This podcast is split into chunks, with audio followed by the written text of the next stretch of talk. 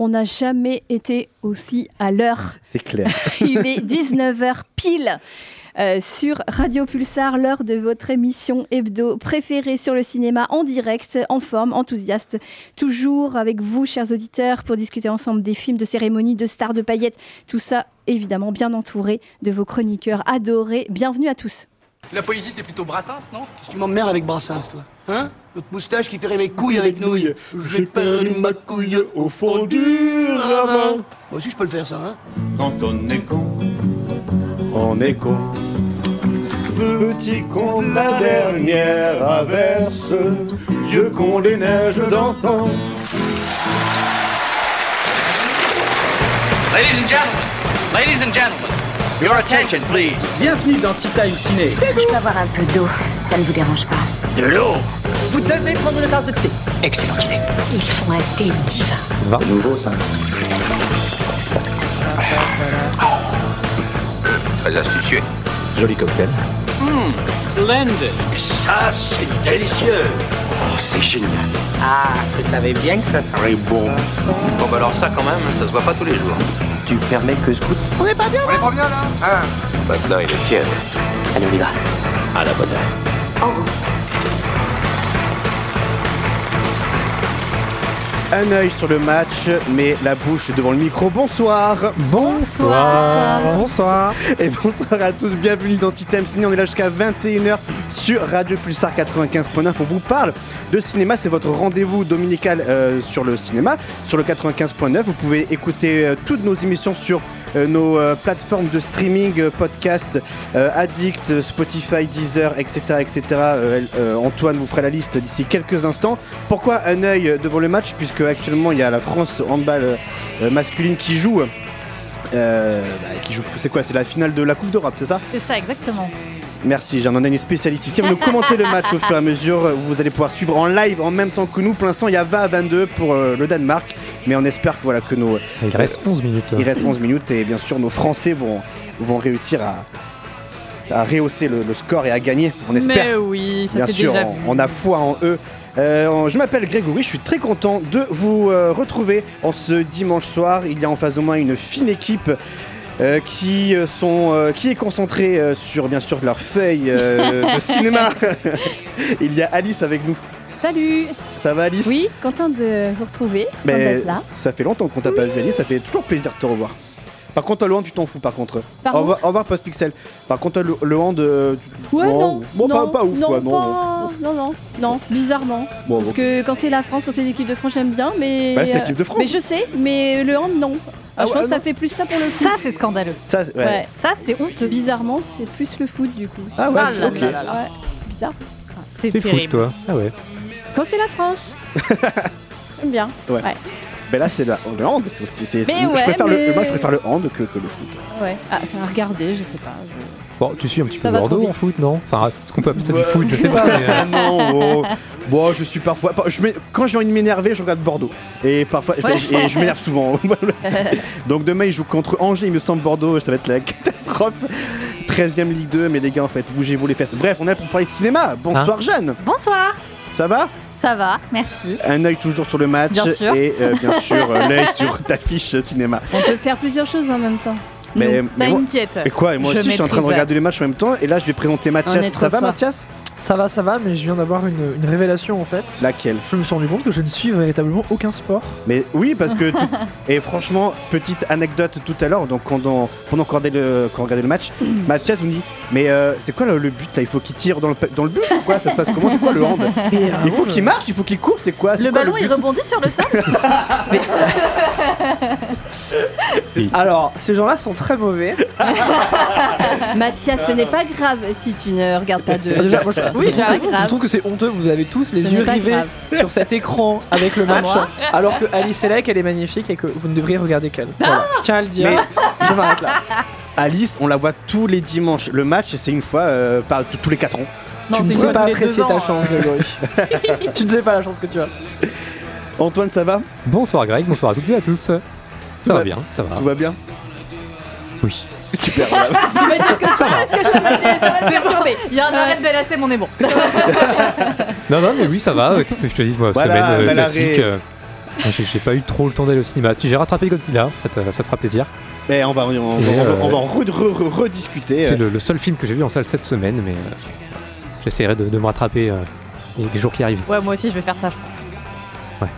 Jusqu'à mercredi, alors je sais pas encore, enfin je sais pas s'il sera mercredi en salle, mais en tout cas jusqu'à mardi soir, euh, vous pouvez tenter de rattraper Godzilla Minus One, qui est euh, un très bon film de ce début d'année. Quels sont les autres films dont on va parler, euh, Antoine? Quel est le programme de l'émission d'aujourd'hui? Alors tu l'as dit, on l'a dit, donc on va Allez, revenir vingt-trois, un vingt-trois. Petit peu sur euh, Godzilla euh, Minus One, on va revenir aussi sur des films dont on a déjà parlé, mais que certains d'entre nous ont rattrapé, Pauvre Créature, notamment Poor Things, et Le Cercle des Neiges de Juan Antonio Bayona. On va également parler de films sortis euh, plus récemment, notamment Iron Claw, May December et Un Coup de Dé. Et on va également faire un gros point en début d'émission sur les cérémonies, puisqu'on est en période de, de cérémonies de cinéma en ce moment, avec un point sur les Golden Globes et un point sur les nominations aux Césars et aux Oscars qui se, se profilent et arrivent prochainement. Et puis, et puis bien sûr le point box-office, le contest pour finir. Et puis ce sera déjà pas mal. C'est une belle émission, hein. mmh. Encore un très grand programme qu'on vous propose sur Radio Pulsar. Vous pouvez également, également réagir sur nos réseaux sociaux, sur euh, le Twitter at Tea Time Ciné, Instagram également. On publie parfois des petites photos. Venez nous voir, euh, parfois, bah, nous, vous voir on nos met, gueules. On quoi, met des fait. trucs. Euh... voir nos tronches. si vous, on met si des stories de temps en temps, des petites. Des stories. fois, des fois, des oui. fois. C'est quand Jeanne est ici qu'elle a des stories. donc, euh, ouais, c'est, c'est un peu comme ça que ça marche. J'avoue. Euh, et ben, comme dit Antoine, on va commencer euh, cette émission par faire une grosse partie news. On va faire un gros point sur. Euh, les euh, récompenses aux Golden Globes qui se sont déroulées il y a trois semaines. Euh, nomination Oscar, César, c'est ce qui vous attend sur la prochaine demi-heure. C'est parti. News ciné. vingt-quatre vingt-quatre, bien sûr, France-Danemark. On vous tient euh, au courant, informé de, informé, euh, de l'évolution du match. Ne vous inquiétez pas. Alice. Oui, bah moi je vais faire mon petit truc de mon côté. Je suis là avec toi, Alice. Il n'y a pas de match. Dès, dès que tu entends non, ça, non, mais j'écoute, t'inquiète. Euh, je... on, fait un point, on fait un point sur le match. Je saurai réagir au moment où j'aurai besoin de réagir, t'inquiète pas. Alors Alice, c'est toi, ah, tu as cette re... petite pastille euh, ouais. sonore. Tu as regardé les Golden Globes il y a trois semaines. J'ai regardé les Golden Globes, alors en plusieurs fois, parce qu'effectivement c'est une euh, cérémonie qui est diffusée euh, sur Canal plus. C'était le, le sept janvier. Il euh, y a après un petit best-of, tout ça, mais effectivement, la, la cérémonie euh, se déroule euh, sur à peu près euh, trois heures trente, euh, et parce que toutes euh, les dix minutes, il y a Là, une pause de, de cinq à dix minutes, hein, de la pub pour eux, et puis, euh, euh, et puis pour nous, euh, des, des, des critiques qui, qui font leur petit blabla. Euh, donc, c'est bien de le regarder en, en replay, parce que comme ça, on peut euh, avancer. On peut sûr. switcher. Voilà. Euh, Donc et c'était surtout, le sept janvier. La nuit, on n'a pas le temps. Hein. Oui, non plus. Euh, c'était à Los Angeles, évidemment. Euh, deux, ben, beaucoup de films nommés, dont Barbie, Oppenheimer euh, et Anatomie d'une chute. Euh, voilà, le, le film de Justine Triet qui fait beaucoup parler de lui en ce moment. On en parlera aussi bah, parce qu'il est nommé aux Oscars, aux Césars. Enfin bon, ça, ça fait bon vraiment l'unanimité. Euh, il est partout. Euh, et puis, euh, et puis c'était aussi pour récompenser les séries, notamment The Bear, Succession, Beef, euh, et puis euh, The Crown. Euh, donc je vais revenir un petit peu sur euh, sur les séries. Euh, je l'ai dit, The Bear pour meilleure série comique, donc elle est dispo sur euh, Disney, Disney Plus. Euh, meilleure actrice Ayo Edebiri et l'acteur qui monte au jeu, en ce moment euh, à Hollywood, Jeremy Allen White. Il est magnifique. Dont on va parler aussi avec vous, euh, les copains, Jeanne et Mathias, parce ouais. que vous avez vu Iron Claw euh, cette semaine euh, et il y est à l'affiche.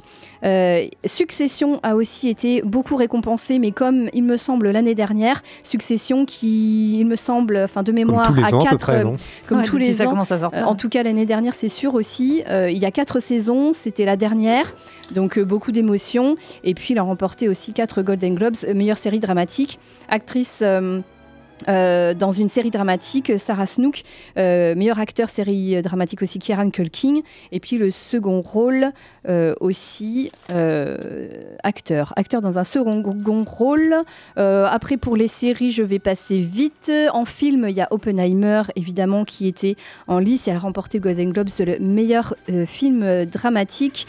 Euh, Lily Gladstone pour Killers of the Flower Moon, ça c'est le film de Scorsese, c'est l'actrice qui a remporté le prix. Oppenheimer, il y avait aussi Cillian Murphy qui a été récompensé pour sa performance, donc meilleur acteur.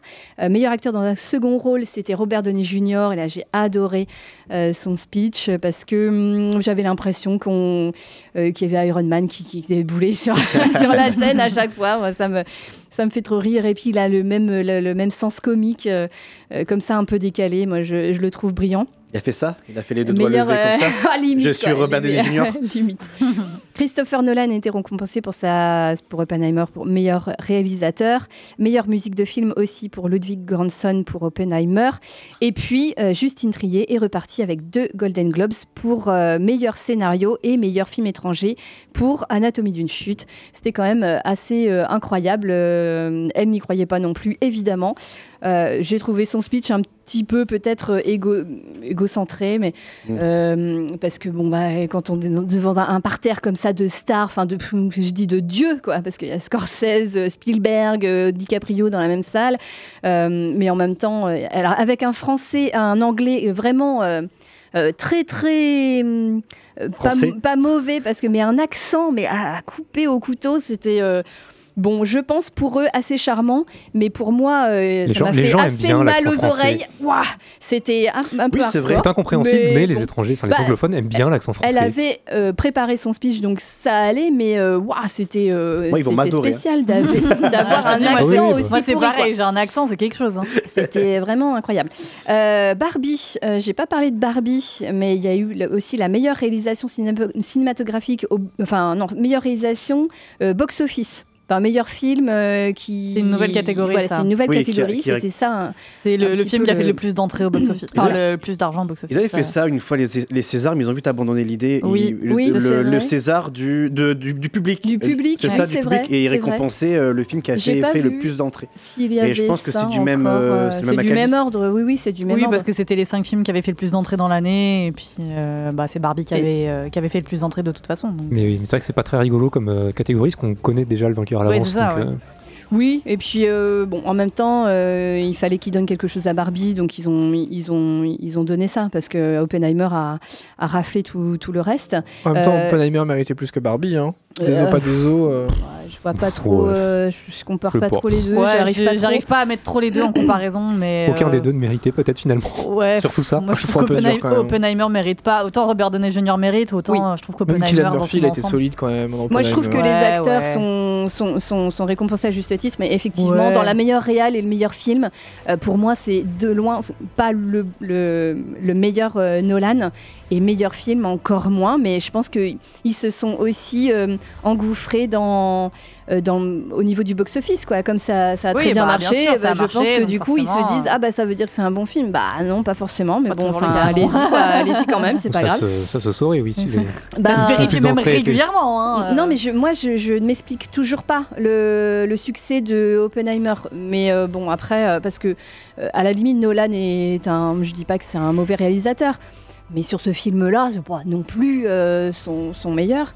Bon, euh, c'est, c'est, c'est pas grave, c'est pas grave. Donc je pense, je sais pas, on va en parler de, des Oscars tout à l'heure. Je pense mais... qu'Oppenheimer, il y a aussi ce truc de le simple fait qu'il ait réussi à prendre l'histoire d'un physicien qui se soit dit ok, je vais faire plus de trois heures là-dessus et qu'il ait réussi à faire un truc au box-office avec ça, ça force quand même une certaine forme de respect. L'ambition, peut-être, oui. Ah, je trouve que c'est complètement ambitieux. Oui, oui, oui, tout à fait. Il y a, je pense qu'il y a neuf univers sur dix où ce truc-là, ça se crache parce que les gens n'ont pas envie d'aller voir un biopic sur un physicien oui. qui dure plus de trois heures. Ah, ouais, c'est ça. Et euh, bon, bah, on non, vit dans l'univers euh, où ça marche. Oui, donc, euh... oui, oui, pourquoi pas récompenser oui, l'ambition que... et, la, et la production de ce film euh, parce que c'est, c'est, c'est quand même assez, euh, assez bien produit.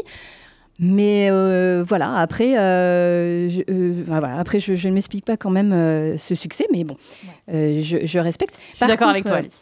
Par contre, Pauvre Créature a quand même euh, eu euh, deux, deux prix pour euh, meilleur film dans, meilleur film comédie, et puis euh, meilleure actrice, évidemment, pour Emma Stone. Mérité. Mérité. Oui, mérité. Ça, oui. Je ne l'ai Malgré pas encore que le film vu, soit donc, euh... vraiment pas fou.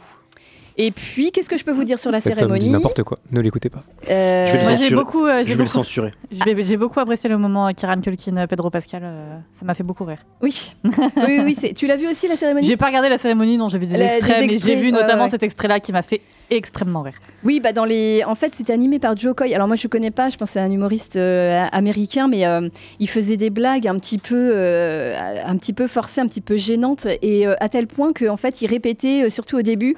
Euh, oui, oui, non, mais il y a des blagues qui ont été écrites euh, par moi, mais pas toutes. Euh, celle-ci, elle n'a pas été écrite par moi, tout ça. Alors, euh, rien que de dire ça, et je pense que c'était sincère, euh, il n'a pas assumé tout, Alors, c'était sincère, tout son speech. Puisque le mec qui a écrit pour lui a publié sur les réseaux sociaux en expliquant qu'il avait dix-huit ou dix-neuf ans, que c'était l'une de ses premières piges dans le, mmh. dans ah. le métier. Et que euh, maintenant, je pense qu'il pleure chez lui et qu'il a vécu du cyberharcèlement. Parce que, enfin, littéralement, euh, oui, bah il a publié des tweets en disant c'est chaud quand même. Merci les, les, les réseaux sociaux. Mais après, moi, je, euh, effectivement, il y en a, ils, ont, ils faisaient la gueule dans le, dans le public et, et, et peut-être à juste titre. Après, euh, voilà. Euh, peut pas plaire à, à tout le monde. Euh, moi, je trouve que c'était, c'était, c'était assez drôle. Euh, qu'est-ce que... Ouais, alors il a fait euh, une, une petite blague sur la longueur d'Oppenheimer. Alors ça, moi, j'ai adoré. Mais par contre, effectivement, ça a pas fait rire Nolan parce qu'il y a un focus sur sa, sur sa tronche au même moment. Bon, bah voilà. Non, en même vrai, temps, Nolan... Euh, on en peut même enlever temps, une demi-heure qu'on ne perd pas trop au change. Non, non plus, mais quoi. Nolan, bah, il a tellement euh, il a un une grosse de... tête oui, non, que ça, voilà, lui, le moindre truc, euh, je pense que ça le gêne plus plus. Le discours de Robert Downey junior, je l'ai, je l'ai, je l'ai dit, euh, qui tacle les critiques, euh, qui fait allusion à sa progression dans le cinéma, euh, d- dans son parcours. Euh, le discours de Ayo et Edebiri, donc ça c'est l'actrice dans The Bear, euh, j'ai bien aimé parce qu'elle a remercié, et ça c'est quand même assez rare, euh, ses assistants, euh, voilà vraiment son staff personnel euh, assez proche, euh, qui répond aux mails, euh, qui font la, les petites mains quoi, et, et ça c'est vrai que bah il n'y a aucune star, et encore elle c'est pas une star, enfin encore, euh, mais qui, qui, qui, qui fait ce genre de remerciements. J'ai trouvé ça assez louable et assez sympa, assez chouette. Et puis euh, très drôle, euh, la remise de prix du meilleur acteur, euh, c'était à la fin, euh, par Will Ferrell et Kristen Wiig, ça c'était vraiment hilarant, je vous conseille de revoir euh, la séquence. Voilà, sinon bah, je, j'ai toujours envie, autant envie de, d'assister à ces Golden Globes, bah, parce que c'est une des meilleures cérémonies pour moi. Enfin, non, j'ai, j'ai pas tout vu, mais dans les cérémonies, mais euh, comparé aux Oscars, je trouve que ça a l'air d'être une ambiance assez plutôt, plutôt sympa. Euh, les tables sont en rond, c'est un peu style cabaret. La salle est vraiment. Euh... C'est plus chaleureux. Ouais, c'est plus chaleureux. C'est vachement chaleureux. Alors que les Oscars, bah voilà, c'est une salle, enfin comme les Césars, hein, c'est une salle, et puis ils sont en rang d'oignon, et puis voilà, chacun regarde la scène et, et s'ennuie un peu. Là, bon bah tu vois, ils picolent, ils discutent. Euh, il y a des tables, que... il y a des tables, c'est marrant. Il y a des, des tables, enfin... voilà, des tables en rond. Je trouve que ouais. ça circule et je trouve que ça a l'air sympa. Et... Alors évidemment, moi je. Si j'y allais un jour euh... dans mes rêves les plus fous, je pense que je, je passe la porte, je vois tout ce monde-là, DiCaprio, machin, je m'écroule euh, d'émotion. Euh, oui, je, mais, je t'offre les billets l'année prochaine et okay. la crête qui va avec, on va voir ça avec Quand Yann. Est-ce qu'on lance Allez. l'opération euh, Tea Time envoie Alice aux Golden Globes ? Ben, ça serait pour l'année prochaine.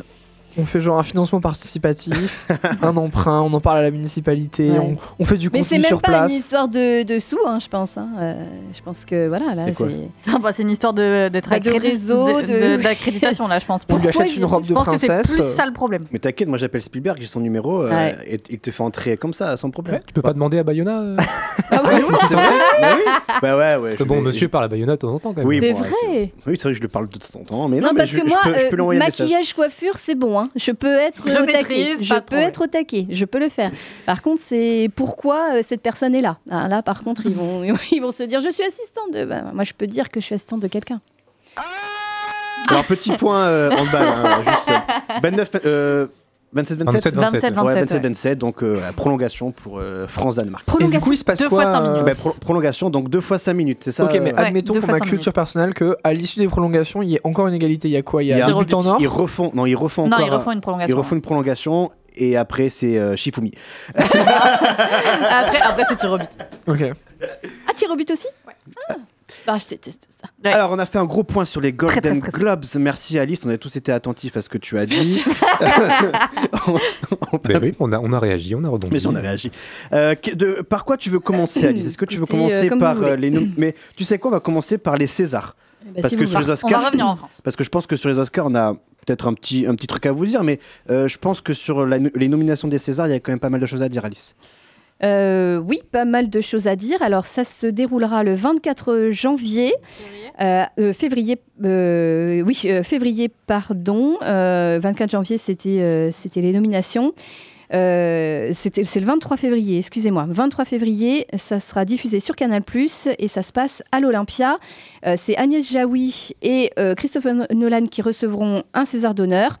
Euh, je vais me taire là-dessus encore parce que Christopher Nolan a un César d'honneur, je comprends toujours pas. C'est marrant parce qu'en plus Oppenheimer est nommé au meilleur film oui. étranger. Non, donc mais du c'est coup, pour ah, ça bah c'est Nolan chiant, sera là. C'est... Bah, ouais, je comprends. C'est pour l'audience. L'effet, l'effet de surprise, vraiment quoi. Est-ce que non. vous vous rendez compte que Dodin Bouffant est pas nommé ouais. pour le meilleur film et que ça c'est vraiment la giga claque. Il, il a trois pauvres ouais. nominations dans les dans les Oscars, dans les Oscars, dans les Césars euh, techniques. Il, a, il doit avoir meilleur décor. Et, euh, et je sais plus quoi. Il a, il a trois petites nominations dans un coin. Meilleure photo, meilleur costume, meilleur décor. Bon. Voilà. Et ce film-là a oh, été le... envoyé à l'autre bout en du vrai, globe. Je trouve ça terrible pour. Euh, Ils ont pas une nez là. Je trouve ça terrible pour Alan ouais, Trang parce que imagine, tu fais un film. Le film est quand même relativement cool. Je suis pas très clair, mais le film est quand même cool. Tu es sélectionné au-dessus d'Anatomie d'une chute pour des raisons qui sont peut-être litigieuses dont on ne parlera peut-être pas. Et tu deviens un peu euh, le le scapegoat ultime. Euh, Le... Enfin, vraiment, c'est le pauvre quoi. Genre, son oui. film a été envoyé au casse-pipe, et maintenant, quand on le voit, on est en mode ah, regardez, c'est le mec qui est allé euh, aux Oscars à la place de Justine Triet pour Anatomie d'une chute, et son film est éclaté à côté. Ouais, ouais, vraiment, le pauvre. Pâti, le euh... pauvre. Mais, euh, ouais. Mais le désaveu est vraiment total, hein. C'est incroyable. Alors, Alice, qu'est-ce que tu as à nous dire sur les, principaux, euh, les principales catégories ? Et je, je vous précise aussi que ce sera présidé par Valérie Lemercier. Alors, euh, douze nominations pour le règne animal. Euh, meilleur acteur, Romain Duris. Révélation masculine, Paul Kircher. Scénario, musique, son, photo, montage, euh, costume, décor, effets visuels, réalisation, film. Euh, onze pour Anatomie d'une chute. Je ne l'ai pas noté, mais je suppose à peu près les mêmes nominations. Je verrai toujours... vos visages également, avec une petite euh, subtilité et un petit point d'interrogation sur ces nominations euh, pour Je verrai toujours vos visages, parce qu'il y en a euh, quatre qui sont pour le César de la meilleure actrice dans un second rôle, pour Leila Bekti, ouais, Élodie Bouchez, Adèle Exarchopoulos, Miu Miu, euh, qui sont toutes les quatre dans le même film, Je verrai toujours vos visages. Et puis après, il y a Galatea Bellugi, la pauvre, dans Chien de la Casse. Euh, et c'est elle qui va gagner. Euh, et, et, et c'est possible. Et honnêtement, c'est elle qui le mériterait presque le plus. Ouais, euh, parce que c'est vrai que je verrai... T- bon, euh, le, film, le film est vraiment très bon. Le film est très bien. Et j'espère qu'il aura euh, des prix. Oui. Euh, mais après, c'est vrai que comment en fait distinguer la meilleure performance entre ces quatre actrices qui jouent dans un même film euh, et, et, et qui sont bonnes toutes les deux, toutes les quatre. Mais euh, voilà, je n'ai pas trop vu la, le, ce choix-là, je, j'ai, j'ai pas trop compris. Euh, le procès Goldman, euh, huit nominations et sept pour Chien de la Casse. Acteur dans un second rôle, acteur euh, révélation masculine, pardon, scénario, musique, premier film et film. Donc euh, on l'a, on l'a vu avec euh, avec Antoine, on, on l'a, l'a rattrapé, rattrapé euh, récemment. Récemment et c'est, c'est vraiment un très bien, très bon film. Euh, avec euh, Raphaël Quenard qui, qui bouscule tout sur son passage, qui a un jeu unique en son genre, qui est à la fois drôle, euh, en retenue, euh, un peu agressif, qui est assez toxique quand même dans ce film. Oui, enfin, oui, il a vraiment que... un rôle euh, très particulier. Ouais, ouais, non, plutôt, plutôt, plutôt toxique, ouais, vraiment. Puis on sent que c'est un personnage qui a, euh, qui a beaucoup de choses enfouies en fait en lui, et, euh, et ça ressort un petit peu par la violence, un petit peu par la... Le rabaissement la, la des autres. Ouais, ça, le mesquinerie, le, le rabaissement des autres. Mais, euh, mais on sent que c'est un, c'est, un, c'est un personnage qui a quelque chose d'enfoui en lui, un, un, un problème, un trauma. Et, euh, et, et il faut que ça sorte, ou il faudrait que ça sorte. Et, et ouais, il le joue parfaitement. Et ouais, Raphaël Quenard est impressionnant dedans. Euh, Anthony Bajon, c'est ça, qui joue, euh, qui joue son meilleur ami, qui est nommé du coup dans euh, Meilleur Second Rôle, qui est vraiment très bon. Et, euh, et puis cette, cette jeune, jeune femme aussi, euh, Galatea, je ne sais plus quoi. Là, ouais. Qui, euh, qui elle aussi est vraiment très impressionnante, assez parfaite dans, dans son rôle, et ce qui fait que, euh, que ouais, non, c'est un petit, euh, petit coup de cœur pour ce film-là, et, et il mérite de repartir avec, euh, avec quelques prix, ce serait pas démérité. Et c'est un premier film, euh, donc il est nommé ouais. dans cette catégorie, euh, et, euh, et c'est vrai que Raphaël Quenard expliquait qu'il il s'était vraiment euh, mis en quatre pour avoir ce rôle. Je pense qu'il a euh, vraiment vu qu'il y avait un potentiel dans ce rôle-là pour euh, développer son jeu et développer tout ce que tout ce qui pouvait euh, euh, vraiment amener à ce personnage et qui pouvait peut-être peut-être aussi le propulser euh, vers la lumière et puis vers euh, la célébrité, disons, vers, vers d'autres films et d'autres horizons cinématographiques. Mmh. Et, et je pense à, à juste titre, enfin c'est même sûr, puisque après il oui, va jouer dans beaucoup de, de films après. Parce que sur les cent cinquante-six films euh, dans lesquels il a joué cette année, il fait à peu près le même rôle. Donc non. C'est fou. Oh. Non, alors. Alors, le même style de jeu. Dans Sentinelle, il n'a pas du tout le même, le même jeu, parce qu'il est plus, plus dans la comédie. Et, et moi, je trouve que. Alors, je n'ai pas vu Yannick encore, je vais le rattraper. Il, trop est, bon, il est nommé très, dans, très bon. dans, dans, dans, dans meilleur y, film. Pour, pour, oui, oui, pour, euh, mais pour, il est, Raphaël Quenard est, oui. est nommé aussi pour meilleur acteur. En fait, il est nommé meilleur acteur, mais pour le film de Yannick, et meilleure révélation masculine pour un autre film qui est Chien de la Casse. Donc, euh, a priori. Euh, il va peut-être avoir un des deux. Moi, je, je miserais pour, surtout pour Chien de la Casse parce que c'est le film qu'il a révélé. Euh, mais, euh, mais bon, après, euh, est-ce que, est-ce que tu as la liste des meilleurs acteurs ? Alors, meilleurs acteurs, quelque part par là. je l'ai euh, quelque part par là. Est-ce sont nommés veux... pour le César de meilleur acteur. Romain Duris pour Le Règne Animal. Benjamin Laverne pour L'Abbé Pierre, Melville Poupeau dans L'Amour et les Forêts, Raphaël Quenard Yannick et Arié Woltalter dans Le Procès Goldman. Et euh... c'est vrai que L'Amour et les Forêts, c'est un très bon film aussi avec Virginie Efira et, euh, et, et, et Melville Poupeau pour le coup. Euh, voilà, c'est Harry Wartalter là, je suis tout nu, je suis trop content. Trop content. Donc il y a beaucoup de, de bons films, je trouve. Enfin, il y a Anatomie d'une chute, bien sûr, qui, bon, qui est au haut du panier. Mais après, moi, je, voilà, j'aime bien que, euh, que tout le monde en, en ait un petit peu, quoi. J'espère que Anatomie d'une chute ne va pas remporter la totalité des nominations, enfin, ce qui n'aurait aucun sens. Euh, et bon, j'espère que des petits films. Juste pour faire chier le gouvernement. Et j'espère que... Juste pour bien faire chier le gouvernement. Un Oscar. Ah, parce que tu crois que ça va aller. Bon, pff... oh. Non, pas bah non. Je, oh, je crois que si. Je crois que si. Non, non, je... oh, plus rien ne les touche. Non, non, je crois pas. euh, non, mais voilà. Que tout le monde en ait un petit peu. Moi, j'aime bien, c'est vrai que le, le film L'Amour et les Forêts, j'aimerais bien que Je verrai toujours vos visages, euh, où Raphaël Quenard joue d'ailleurs. Hein. Bon, évidemment, il a un rôle de deux minutes, trois minutes, mais euh, ce qu'il fait dans Je verrai toujours vos visages, euh, je trouve que c'est, c'est vraiment brillant, quoi. Parce que pour le coup, c'est pas du tout le même rôle qu'il a euh, dans les autres catégories, ils sont plus un peu co- euh, comédiens, enfin comiques. Et là, pour le coup, on voit un Raphaël Quenard qui sait aussi jouer euh, les rôles dramatiques, euh, hyper euh, euh, introvertis et, et, et, et pas à l'aise. Enfin, un rôle traumatique. Et, et, et, et franchement... Euh, et c'est dans ces rôles-là que j'aimerais maintenant le voir. Bah ouais, mais je pense qu'il y a un boulevard là. Hein. Il est, euh, il est un personnage ouais, très, très renfermé, très euh, traumatique et traumatisé dans, euh, dans Je verrai toujours visage. Il est euh, un peu plus... Euh, Euh, mesquin, malsain, mais euh, un peu plus humain malgré tout dans, euh, dans Chien de la Casse. Il est euh, extrêmement drôle dans Cache et Sentinelle. Euh, Yannick, je ne l'ai pas vu non plus, mais euh, Re- je pense à mi-chemin entre rattrape, drôle et... Rattraper Yannick, parce ouais, que ouais, je vous bien sûr, qu'il est, il est, il est dessus, super donc, bon ce film. Mais, euh, mais il est très différent dans, dans, dans tous ces films-là. Hein, moi, je pense que c'est un acteur qui peut tout jouer. Euh... Est-ce que tu as autre chose à nous dire ? euh, D'ailleurs, est-ce que tu nous as fait la liste des meilleurs films euh, dans la catégorie des meilleurs films ? Oui, oui, bien sûr. Euh, meilleurs films... Ah, il faut juste que je retrouve Anatomie ma... d'une chute, Chien de la Casse, Je verrai toujours vos visages, Le Procès Goldman, Le Règne Animal. Ok. Et du coup, pour parler de, de reparler de Raphaël Quenard et de euh, La Passion d'un bouffon, les deux ont autant de nominations, puisque Raphaël Quenard est nommé comme meilleur acteur, meilleur, euh, alors pas espoir, mais meilleure réalisation masculine, et il est aussi nommé dans meilleur court-métrage documentaire, en tant que euh, réalisateur, co-réalisateur, pour un, pour un court-métrage. Et c'est un court-métrage que j'ai vu aussi, alors je vous invite à aller voir, c'est euh, France Télé qui, euh, qui met à disposition les courts-métrages aussi. Euh, c'est L'acteur ou la surprenante vertu de la compréhension. C'est vraiment un court-métrage euh, jubilatoire, c'est un peu le making-of de Chien de la Casse, euh, où il surjoue un petit peu son rôle, c'est euh, assez brillant. Est-ce que tu as des choses à rajouter sur les, os- sur les Césars ? Non, on monsieur. peut passer aux Oscars. Non, monsieur. Eh bien, là, on va passer aux nominations pour les Oscars deux mille vingt-quatre. La cérémonie aura lieu... dans la nuit du dimanche dix au, euh, ben au onze mars. Lundi onze. Qu'est-ce que tu as nous, à nous dire, euh, Alice, sur, euh, sur ces nominations ? Ah, la grande surprise, effectivement, encore une fois, c'est Anatomie d'une chute, qui est non pas nommée une fois, non pas deux, non pas trois, non pas un, mais cinq fois. Euh, ce qui est assez incroyable. Euh, il continue sa, sa lancée euh, vers les prix. Euh, il est nommé dans Meilleur film, comme meilleur film, meilleure réalisatrice, meilleure actrice pour Sandra Hüller, euh, scénario et montage. C'est quand même assez euh, incroyable. C'est pas des petites catégories quand même. Ouais, c'est ça. Ouais, c'est, c'est, c'est, c'est toutes les catégories reines, il est dedans. Ouais. C'est ce que j'allais dire, ce sont des grosses catégories. On espère quand même qu'il va en ramener, euh, ramener une, quoi. Et dans meilleure réalisation...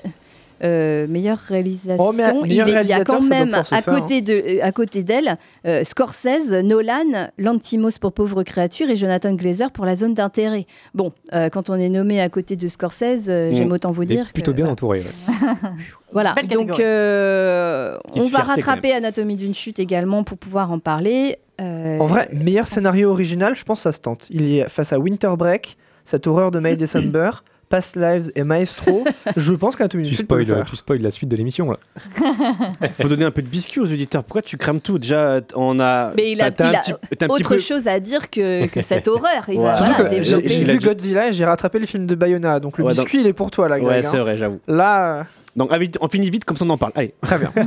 Alors Alice, qu'est-ce que Barbie, t'as de plus ? Barbie, huit nominations, euh, alors que Oppenheimer en a treize. Euh, film, réalisateur, acteur, actrice second rôle, acteur second rôle, scénario adapté, photo, montage, musique, décor, costume, maquillage, coiffure, son. Euh, est-ce qu'on va vers... Euh, on va vers quelque chose de, d'une une razzia ou alors euh, euh, par rapport aux Golden Globes, est-ce qu'on va se dire bon bah voilà il a eu le Golden donc du coup on va leur donner. Je pense à Robert Downey junior et Cillian Murphy. Bon, moi ça me dérange pas en soi, hein. C'est deux acteurs que, que bah, j'adore. Après pour le coup euh, Robert Downey junior il mérite. Enfin moi je trouve que c'est le, oui, mé- c'est, a... c'est le personnage le plus intéressant. Il y a qui d'autre dans acteur euh... second rôle ? Alors euh... Ryan Gosling. Ah oui. Sterling K. Brown dans American Fiction, De Niro dans Killers of the Flower Moon, Downey junior dans Oppenheimer, Gosling dans Barbie et Mark Ruffalo dans Pauvre Créature. Oh, s'il te plaît, ne dis pas Mark Ruffalo. Oh, si, il est incroyable. Un vrai Mark Ruffalo, vas-y, go. Ah oh, si, oh, si, Mark Ruffalo, il est incroyable dans, Paul, dans Pauvre Créature. J'ai une question de, d'un, d'un, d'un auditeur là, euh, parce qu'on parle beaucoup de Anatomie d'une, d'une chute. Est-ce qu'on peut rappeler rapidement le, le synopsis et pourquoi est-ce qu'il a du succès, euh, Mathias ? Donc, Anatomie d'une chute raconte... Euh, Une chute évidemment, celle de Samuel, un homme professeur à la fac qui est retrouvé mort en bas de son chalet isolé dans la montagne. Très vite, il y a une enquête qui est menée pour savoir si c'est un suicide ou si c'est vraisemblablement sa femme, Sandra, qui l'aurait tué. Nous aurons donc le privilège, puisque le film est incroyable, de suivre dans un premier temps une reconstitution où on aura accès finalement à euh, l'intimité du couple dans une certaine mesure avec leur enfant Milo, leur chien. Et ensuite, le procès, puisque ce qui va se jouer, c'est la culpabilité ou non de Sandra, la femme de Samuel, la victime. Alors pourquoi ça a du succès ? Ça a du succès parce que c'est foutrement bien écrit, ça raconte quand même pas mal de choses, et je trouve que ouais, l'écriture, c'est vraiment le top du top. Le film est accessible, vous pouvez le voir comme un simple thriller judiciaire, où la question est de savoir est-ce que Sandra a tué son mari, mais vous pouvez aussi le voir comme un objet d'analyse qui est un petit peu plus sophistiqué, puisque le personnage de Sandra, par exemple, est très haut en couleur, c'est une femme très forte, très puissante, d'un point de vue professionnel, financier, mais aussi sur sa sexualité. C'est une femme qui déjoue pas mal les injonctions de la société patriarcale, et en fait, bah, le film interroge ça. Le film interroge aussi la question de la justice. Est-ce que ce qu'on cherche, c'est à trouver la vérité ou est-ce que ce qu'on cherche, c'est à fournir la meilleure fiction judiciaire pour réussir à convaincre les gens ? Est-ce que finalement, on ne peut pas réussir à convaincre les gens de n'importe quoi dans un tribunal si on le fait suffisamment correctement et avec suffisamment de mauvaise foi ? Merci pour ces précisions, euh, cher Mathias, pour notre auditeur qui nous a posé la question.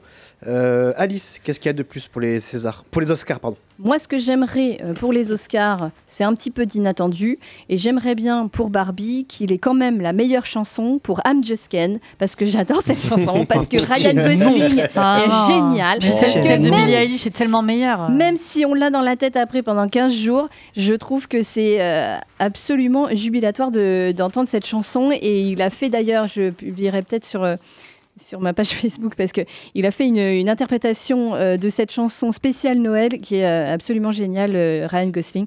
Euh, voilà, je l'adore. Il est, euh, il, est, il est vraiment exceptionnel. Alors que la euh, chanson de Dua Lipa est bien meilleure. Non. Euh, je suis tout à fait d'accord euh, avec toi, Jeanne. Là. C'est assez rare pour être souligné. Je ne trouve pas.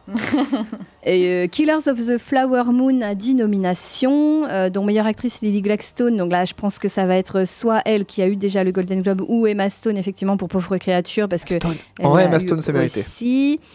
Euh, Maestro, euh, le film de Netflix deux et avec Bradley Cooper, est aussi nommé sept fois. Euh, Pauvre Créature a onze nominations. Oh, et puis euh, Le Cercle des Neiges quand même de Bayona, oui, il y en a deux. Petit film étranger, voilà, ah, il y en a film deux. Étranger. Il ben, y a maquillage coiffure, ah ouais, très bien. Okay. Voilà. Et qu'il pourrait bien mériter, je trouve. Ouais. Maquillage ou ouais, maquillage. Mais moi étranger, les deux. Il mérite les deux, oh les gars là.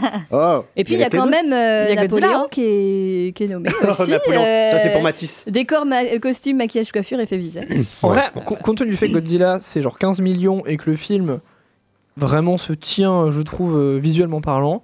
Ça me choquerait pas qu'il l'ait. Après, peut-être que The Creator de Gareth Edwards aussi, c'est un sacré candidat. Là, on parle que... des, efforts, des, des, des effets, ouais, visuels, effets ouais. visuels. Parce que tout le monde me dit que The Creator, c'est magnifique. C'est con oui. quand même en chabalé, mais c'est magnifique.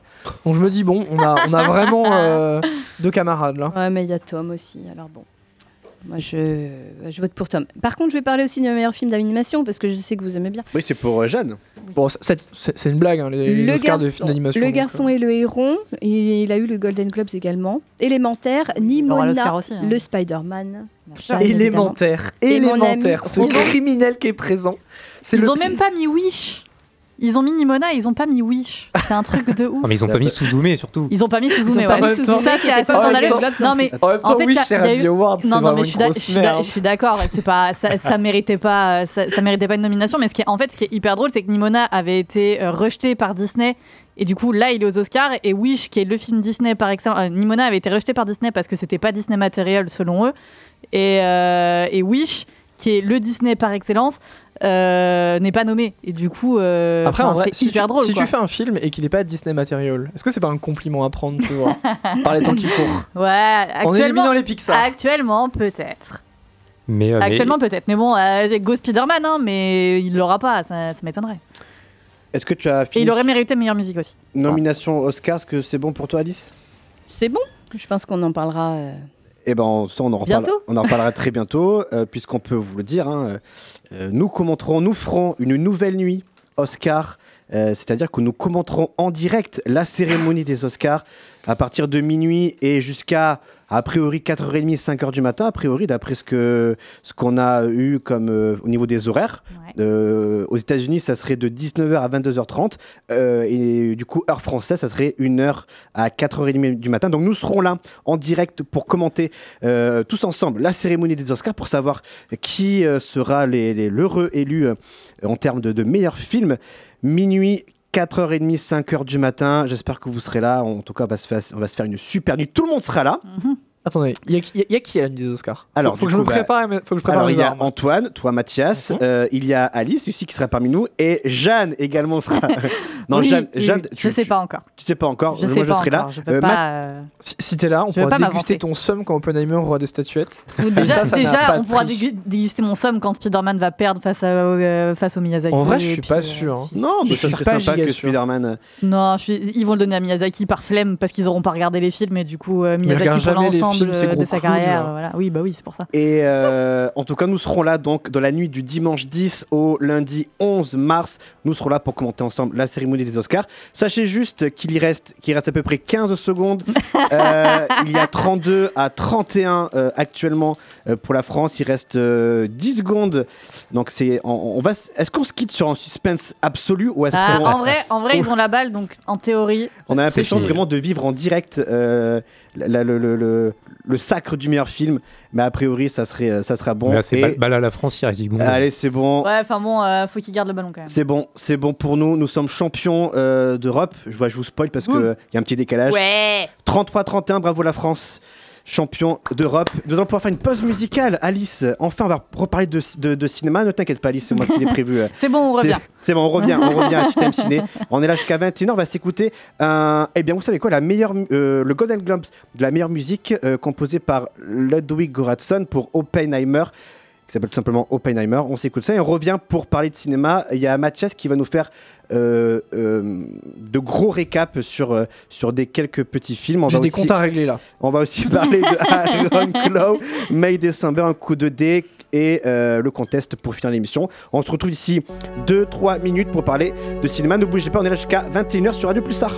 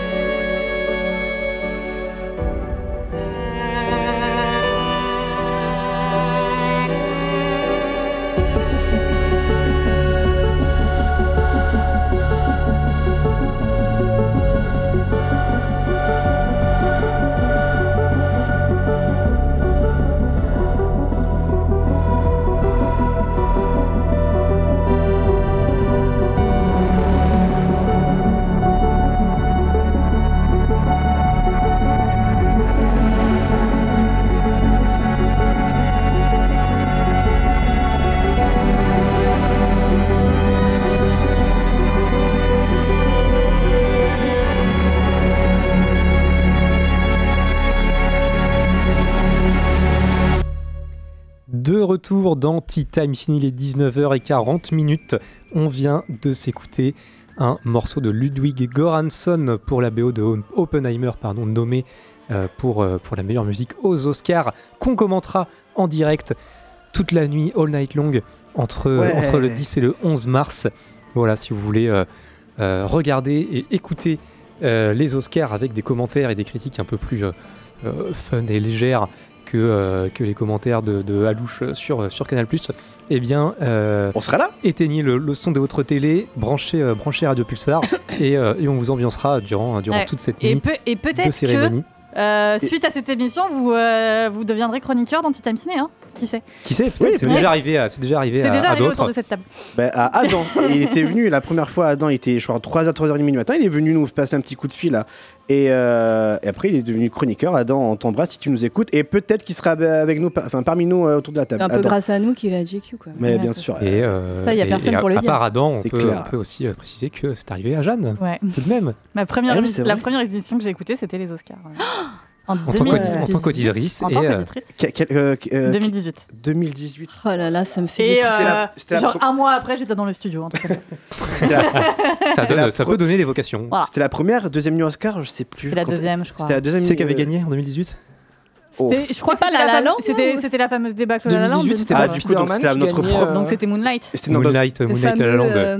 Ouais. C'était, c'était notre Spider-Man en deux mille dix-huit, non, qui gagnait. C'était Into the Spider-Verse. Bah non, en deux mille dix-neuf du coup, parce que le film est sorti en deux mille dix-huit Ah, oui. C'était notre première New Oscar du coup, parce que la La Land, c'était vraiment le notre première euh, première New Oscar où il était six heures quinze, on était tous cramés. On avait balancé toutes nos billes dans les deux premières heures et après il fallait brasser et puis il fallait meubler et puis surtout. Surtout qu'on était tous cramés, il était six heures dix, on avait ras le cul, il fallait, fallait juste que le meilleur film sorte. On bossait à neuf heures le lendemain. Et puis là, il y a eu un sursaut, un rebond, euh, ouais. avec le fameux bug entre La La Land et Moonlight, mmh. l'erreur.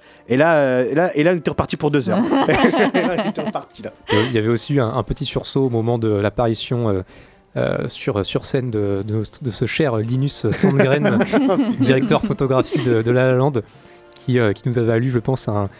Vers, vers quatre heures trente, cinq heures du matin. Ouais, il était cinq heures du matin. C'était un gros coup de un fatigue. Fou rire, euh... Un fou rire d'à peu près dix minutes. Si vous écoutiez la radio à ce moment-là, si vous écoutiez Radio Pulsar, vous avez peut-être entendu dix minutes de fou rire ininterrompu, ah ouais. nerveux et, euh, et sans aucune capacité euh, pour, pour reprendre. reprendre euh, ouais. Donc voilà, ouais, ouais, dix minutes de fou rire. Aussi, en ouais. vrai, j'essaierai de le ressortir. Euh, un, un joli moment. J'essaierai de le ressortir ce, ce moment. Euh, Alice, euh, t'as vu euh, Atlantide, toi, c'est ça ? Ouais, euh, c'est et trop bien. Juste pour ça. Ouais. Votre attention, s'il vous plaît. L'équipage dans la zone de lancement. Quant au plaisantin qui m'a fauché mon sonotone, on est morts de rire. Placard, sonnez l'alarme. Il a embarqué toutes ses fringues. Maggie, mon petit, ton Jules, il reviendra pas. Placard, je te rappelle, il y a la fausse blonde qui me court sur le haricot. T'as oublié son pyjama, madame Placard ? Je dors à poil. On va Elle est merveilleuse. la... la... la nana qui faisait la V F de, de madame Placard est décédée récemment. Euh... Mm. Bah bah super voilà. pour l'ambiance. Donc, hommage. Voilà. Bon, ben, on, a, hommage, on, on t'a fait un petit hommage. Hein. On l'embrasse. Euh... hommage on l'embrasse. Euh... Et, et, sa et sa famille, et sa famille, bien sûr, on l'embrasse. Et on lui souhaite euh, bon un, bon, euh, un, bon, un bon courage. C'est ce qu'il a dit. Un bon voyage. Un bon voyage.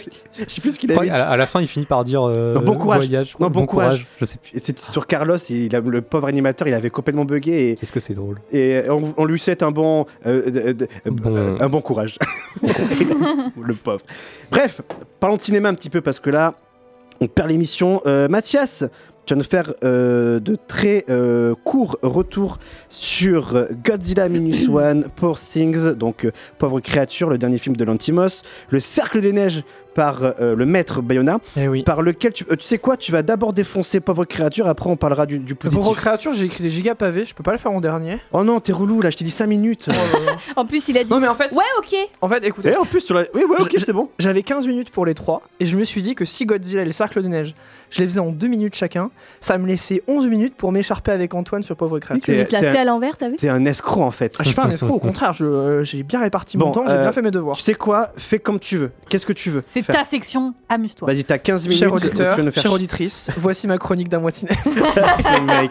Ah putain, il faut que je l'écrive d'ailleurs, faut que je la, faut que j'en prépare une. Ouais, est-ce que je commencerai pas par le Cercle des Neiges quand même ? Allez, vas-y, fais ça plaisir. Bon, euh, ah, j'ai adoré Monster, euh, Monster Calls, mais le Cercle des Neiges, bon bah c'est mon entrée dans la secte Bayona.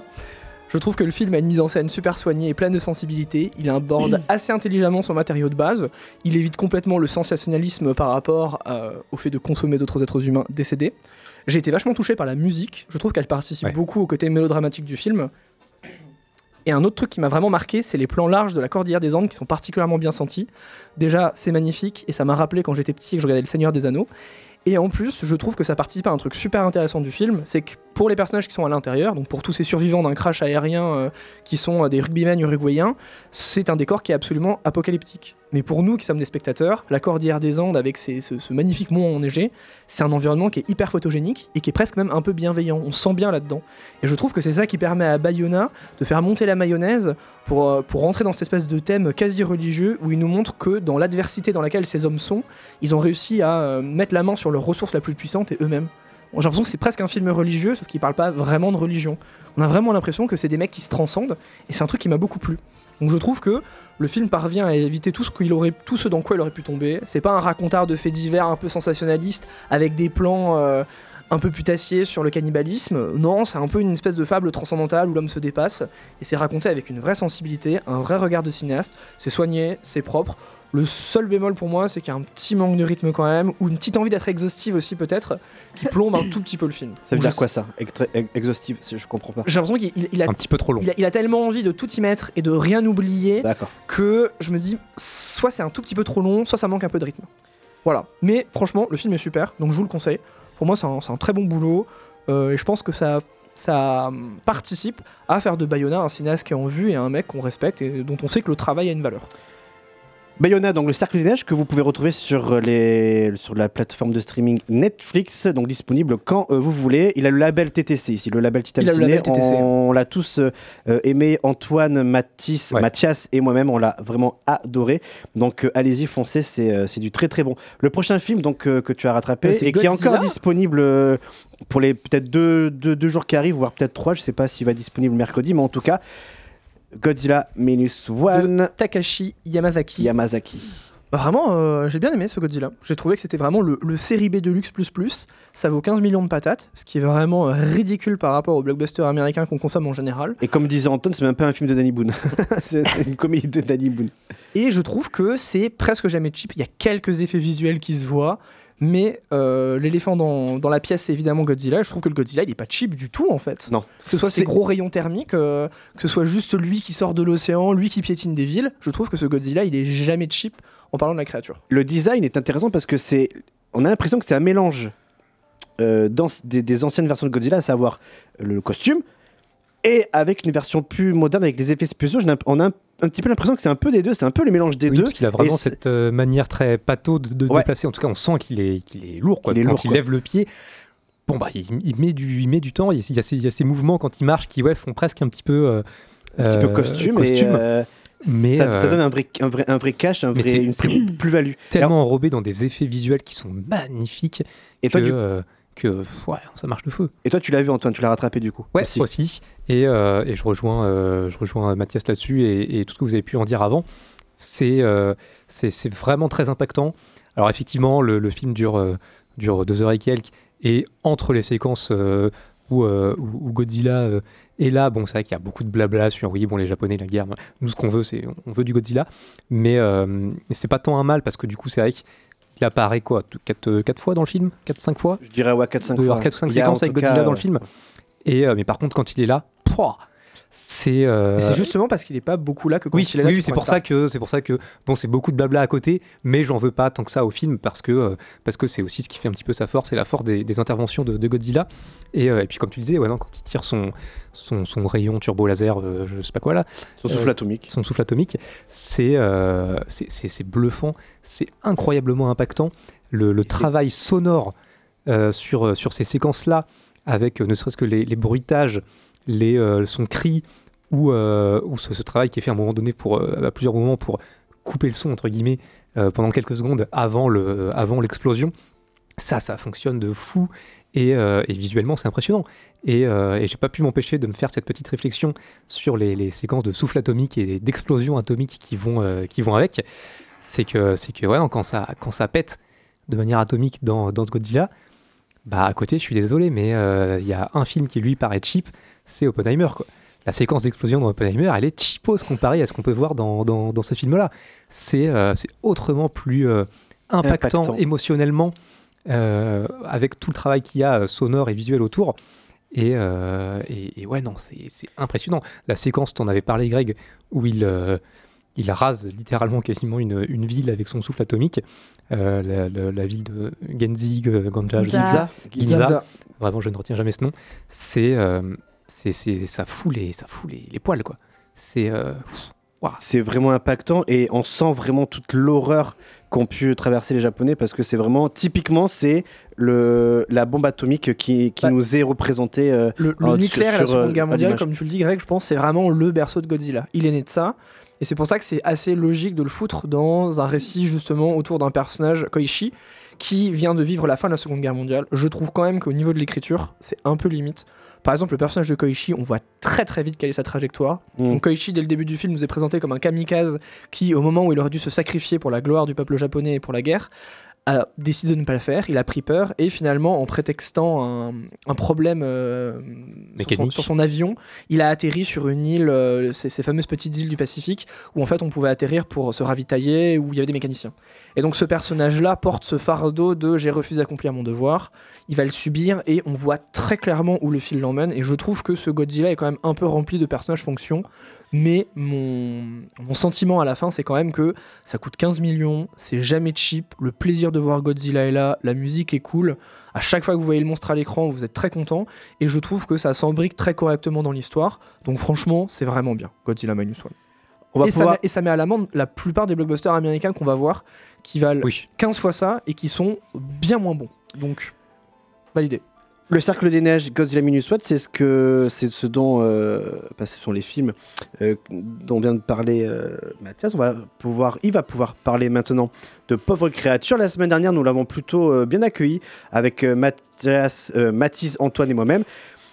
Alors, voyons, euh, entendons euh, ensemble l'avis de Mathias. Quel est-il cet avis, Mathias? Et si vous avez suivi notre émission depuis le début de, de, de, de l'heure, enfin, en tout cas de l'émission, vous connaissez son avis. Je, je précise juste avant qu'il, qu'il prenne la parole, vu que je pense que tu n'as pas écouté le, l'émission de la semaine dernière, que j'ai précisé que si le film était sorti quelques semaines plus tôt en deux mille vingt-trois, il aurait incontestablement été mon numéro un, et qu'il le sera très certainement cette année, sauf, euh, sauf euh, film incroyable. Bah, Furiosa euh, en concurrence déjà. Peut-être, mais je ne sais pas. Mais, euh... je suis malaisé mais pas surpris. Et, ra- et, et, ra- et, ra- et rappelle-toi, rappelle-toi que c'est ton patron. Allez, à toi.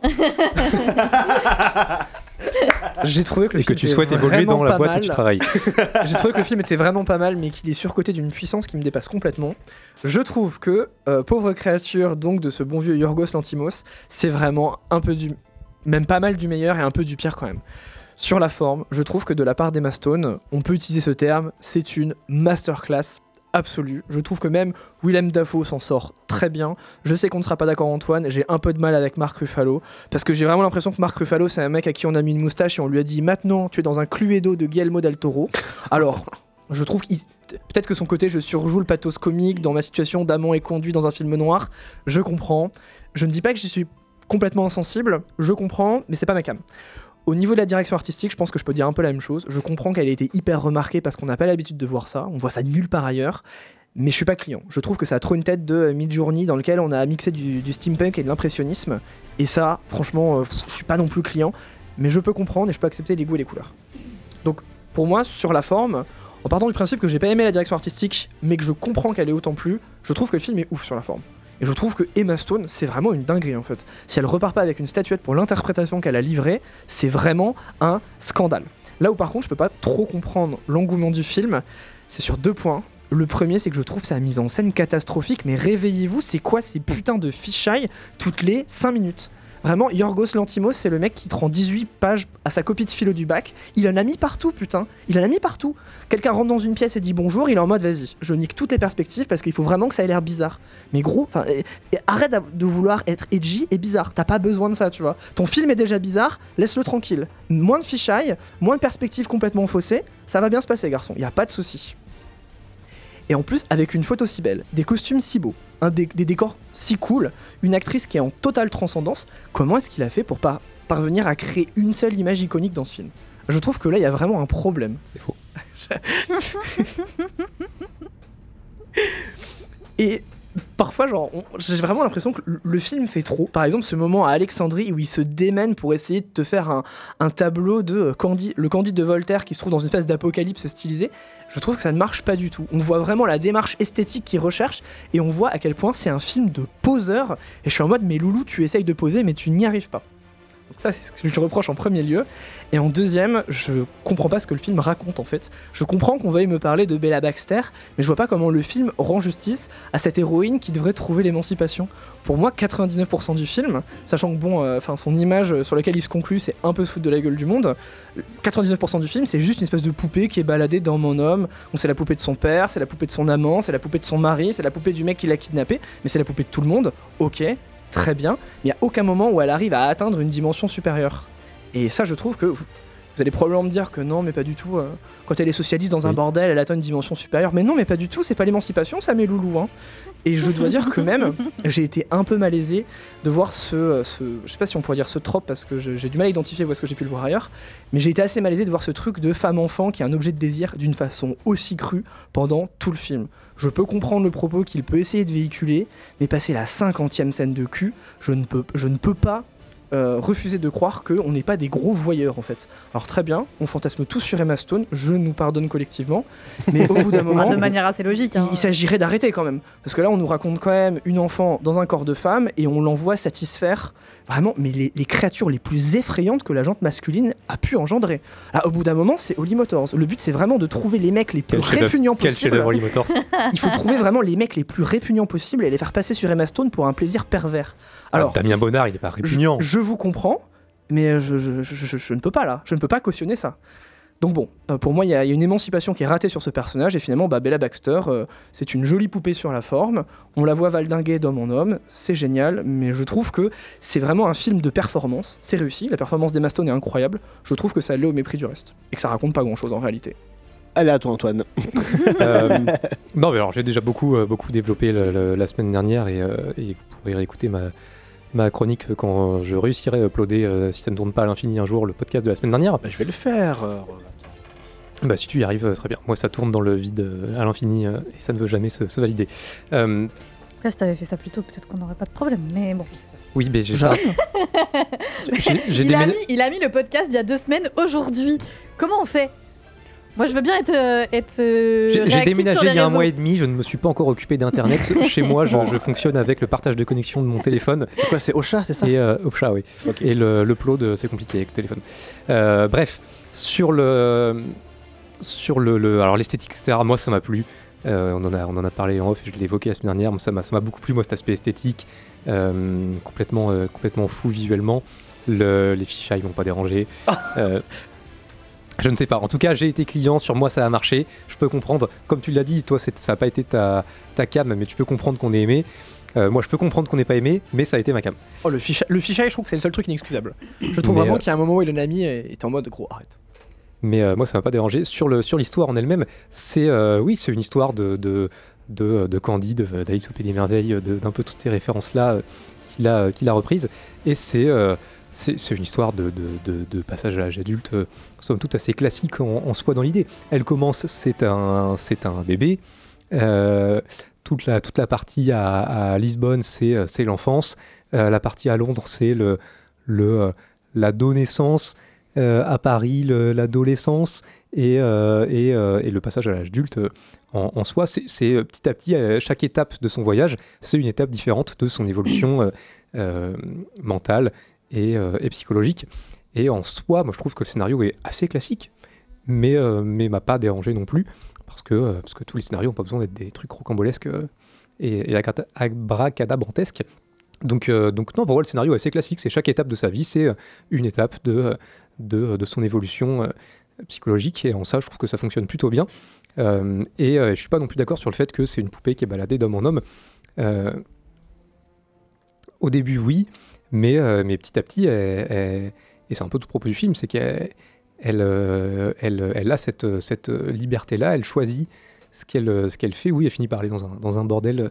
Il y a tout un propos sur la libération sexuelle et, euh, et la, la, la manière de vivre sa sexualité qu'on apprécie ou pas dans le cas de, de, de Bella, ça après chacun, chacun se fera son idée, mais en tout cas elle c'est la manière qu'elle a de, de décider de vivre ça, et, euh, et au contraire il y a plein de, il y a plein d'hommes à qui elle dit non, euh, et euh, y compris euh, le, le personnage de, de, de Mark Ruffalo qui, euh, qui finit par en, par en perdre la raison, tellement, euh, tellement bah, justement cette créature qu'il a voulu s'accaparer, lui échappe, et, euh, et comme, comme beaucoup d'hommes euh, dans, la, dans la vraie vie, quand, euh, quand euh, sa possession, euh, en tout cas la, la, la, celle qu'il a voulu faire de sa possession le, lui échappe, eh bien, il, il commence à péter les plombs.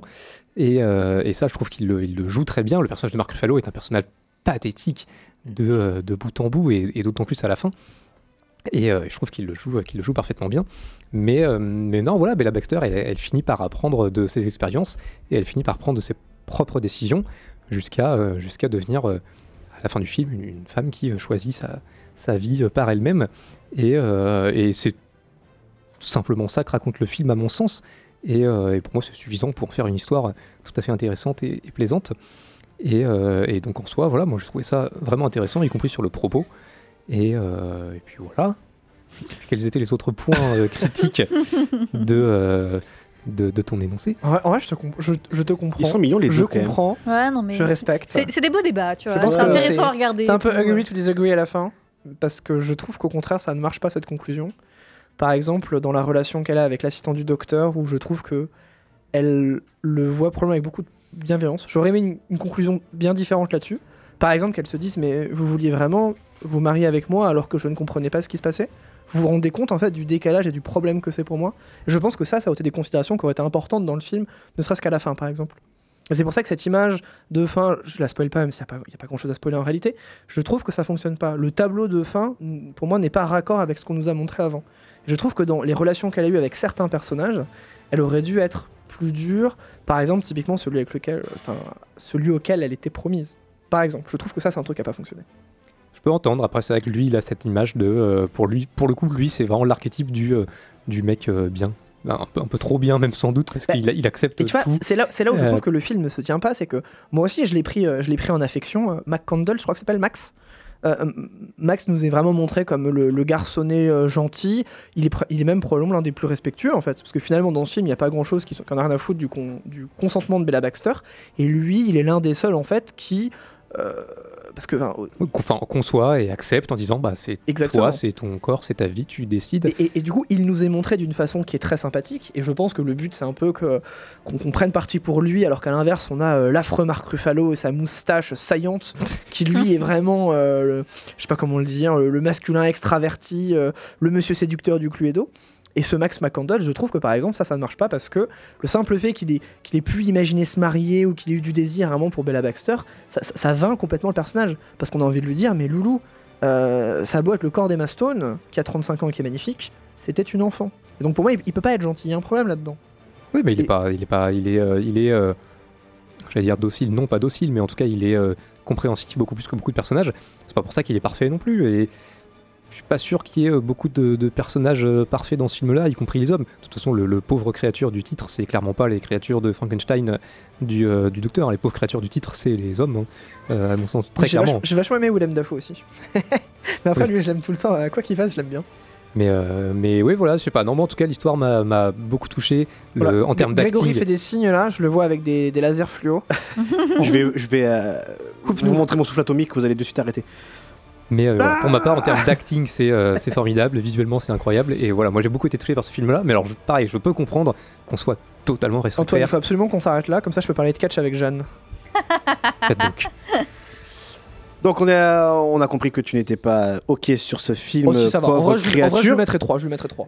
trois sur quoi ? euh, Sur cinq, euh, quand même. Ah bon ? Putain, pourtant tu, tu as bien dépensé pour trois sur cinq. L'interprétation est cool, et même si j'ai pas été sensible à la dire... Le gars, le gars, ça fait deux semaines qu'il nous propagande en mode euh, j'ai détesté Poor Things, mais en fait... Alors, trois sur cinq. Mon problème, mon problème ah, c'est, parce bon, que c'est, un c'est que j'ai trop envie de faire chier Antoine, en fait. Et donc évidemment, quand je sais qu'il a adoré le film, j'ai qu'une envie...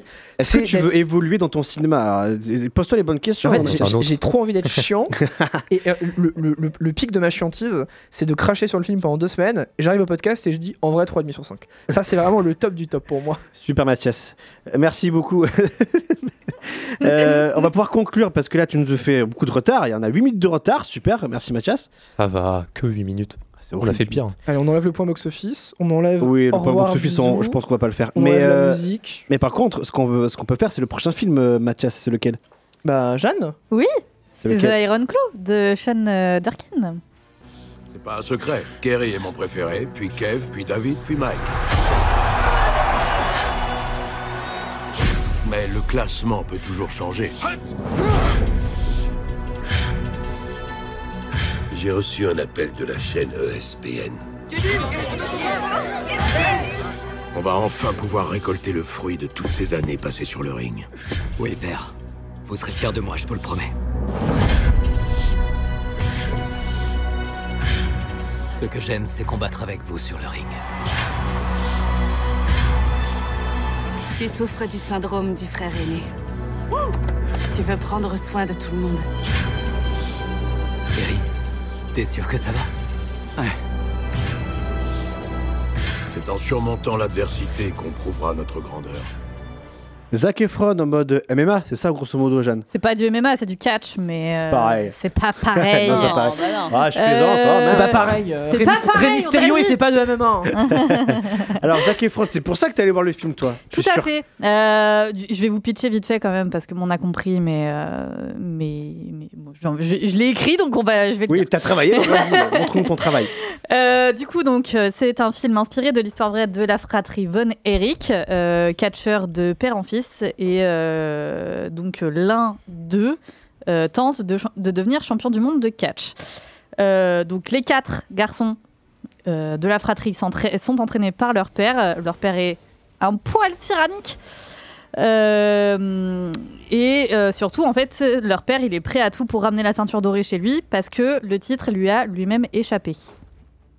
Euh, mais c'est surtout qu'au fil du film, en fait, on se rend compte que cette famille, elle est très souvent victime de malchance, euh, ce qui vont même euh, faire tourner comme une malédiction sur leur famille. Euh, alors, tu l'as dit, tu m'as euh, honteusement euh, envo- Bal- balancé. balancé. Euh, clairement. Euh, je suis allée voir le film pour son casting et euh, pas, no- pas que Zac Efron, même si effectivement c'est un argument valable. Il y avait Jérémy aussi, euh, Jérémy Allen White également.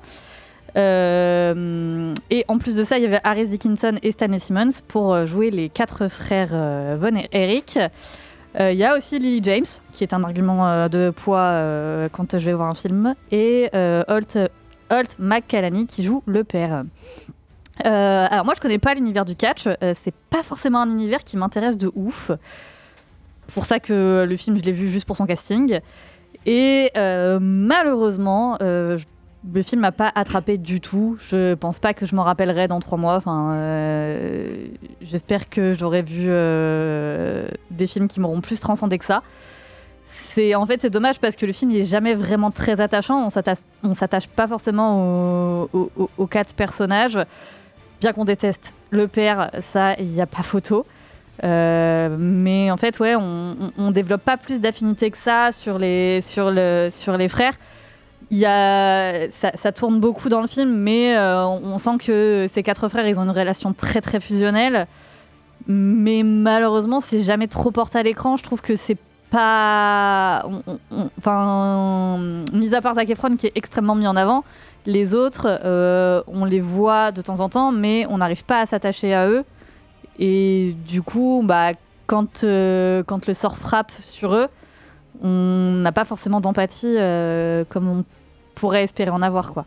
C'est un peu dommage dans l'ensemble. Je trouve que le, je trouve que le film n'arrive pas à nous attraper sur ça et bah c'est, c'est con parce que ça aurait pu être le, enfin ça aurait dû être le l'arc principal de leur euh, du film, quoi. Mathias, toi tu l'as vu à soixante pour cent, tu nous, tu nous as dit. Je travaille dans un cinéma, j'ai une bonne excuse. Euh, pourquoi soixante pour cent euh, pardon, parmi ces soixante pour cent, pourquoi tu n'as pas aimé ce, ce film? Moi j'ai adoré. Ah, t'as adoré? Oh, c'est grave euh, bien. C'est ah super bon comme film. Ah, je pensais que t'avais pas, ah, non, c'est... pas non, aimé. Non, c'est moi qui ai pas aimé. Enfin, c'est, c'est moi qui ai pas aimé, qui ah, trouvais ça mais et lui il avait bien. En fait, je sais plus quand t'as aimé ou pas aimé un film, Mathias. Je, je, bah, en je fait, si Antoine a aimé, j'ai pas aimé. Sauf euh, les films qu'il a beaucoup aimé, ou là j'ai beaucoup aimé aussi. C'est compliqué, mais euh, en fait, tu lances une pièce. Au début, il aime pas. Bah, il, a et pas puis après... il a beaucoup aimé. Beaucoup... Ah non, non, en fait, non, je dis si c'est de l'animation japonaise et qu'il a aimé, je vais aimer. Si c'est un film de poseur qu'il a aimé, je vais pas aimer. Voilà. Là, déjà, il y a peu d'auditeurs, mais là, tu as tous perdu déjà. Alors pourquoi t'as aimé ce film, le, enfin, les soixante pour cent que t'as vu? Alors déjà le casting est quand même vraiment dingue, oui, euh, les quatre s'en sortent on... super bien. Tout à fait. Et en fait euh, ce que raconte le film, c'est que euh, les Von Erich, c'est une famille qui est tenue par le père d'une main de maître. Euh, la mère donc de, ce, de cette fratrie, c'est, c'est un fantôme. En gros, c'est celle qui fait des pancakes, euh, qui fait le ménage et qui ferme sa gueule, parce que enfin, on s'en fout en fait de ce qu'elle fait. C'est vraiment la famille patriarcale américaine classique. Et le père, euh, sur la fiche du, fi- du film, il y a marqué fils, frère, champion. Le père, il essaye d'entraîner une génération de champions. Il est assoiffé de succès. Et en fait, son but, c'est que ses gosses parviennent, réussissent là où il a échoué, donc obtenir le titre suprême. Et je trouve que le film n'est pas juste un biopic qui nous raconte l'histoire de cette, de cette fratrie de catcheurs où ça s'est quand même vraiment très très très très très très mal fini. Le film raconte aussi la société américaine, donc la violence, la pudibonderie. Euh, on, on voit ce père qui est hyper dur, qui dit à ses gosses « Bon, ben, toi t'es un gros lard, toi t'es une merde, toi faut que tu fasses mieux comme ton frère parce que t'es le quatrième, donc t'es celui que j'aime le moins dans l'équipe, donc bouge-toi le cul. » Et après on va les voir manger des pancakes et aller à l'église. Et je trouve que le film parle beaucoup de la société américaine, mais il parle aussi finalement de cette différence, de ces pères très très durs qu'on peut avoir, ces paternels, vraiment ces patriarches, et à l'inverse les enfants qu'ils ont construits. Et c'est aussi ça en fait que le film raconte, c'est comment est-ce que ce daron il a réussi à bousiller les quatre gosses qu'il a eu. Mmh. Et c'est pas facile de bousiller quatre gosses quand même. Mmh. Mais en tout cas c'est pas ce que nous retranscrit Jeanne, puisque euh, Jeanne nous dit qu'il y a un manque d'empathie avec les trois autres frères. Est-ce que toi t'as ressenti ça? Bah moi j'ai ressenti un peu l'inverse. Alors certes j'ai pas vu le film jusqu'à la fin, mais je connais l'histoire parce que j'aime bien le catch. J'ai pas regardé depuis très longtemps mais j'aime bien le catch. Je trouve au contraire que ça marche bien parce que un, un réflexe en fait empathique que j'ai eu, c'est une forme de pitié, parce que ce qui est terrifiant c'est que nous qui sommes spectateurs, on voit très bien que ce patriarche il est plus, il, il est même pas toxique, il est plus radioactif que Godzilla en fait, vraiment. Enfin, il, ah ouais, non, mais c'est il les transforme en plutonium ces gosses, mais eux ne s'en rendent pas compte. Et donc on voit ces quatre frères qui sont soudés, qui font du football américain ensemble, qui s'amusent à aller boire des coups, qui vont au concert du petit dernier, et eux ne se rendent pas compte en fait de l'influence tragique que va avoir leur paternel sur eux. Et c'est pour ça que c'est difficile de ne pas avoir d'empathie pour moi. Je trouve en plus que le casting s'en sort plutôt bien.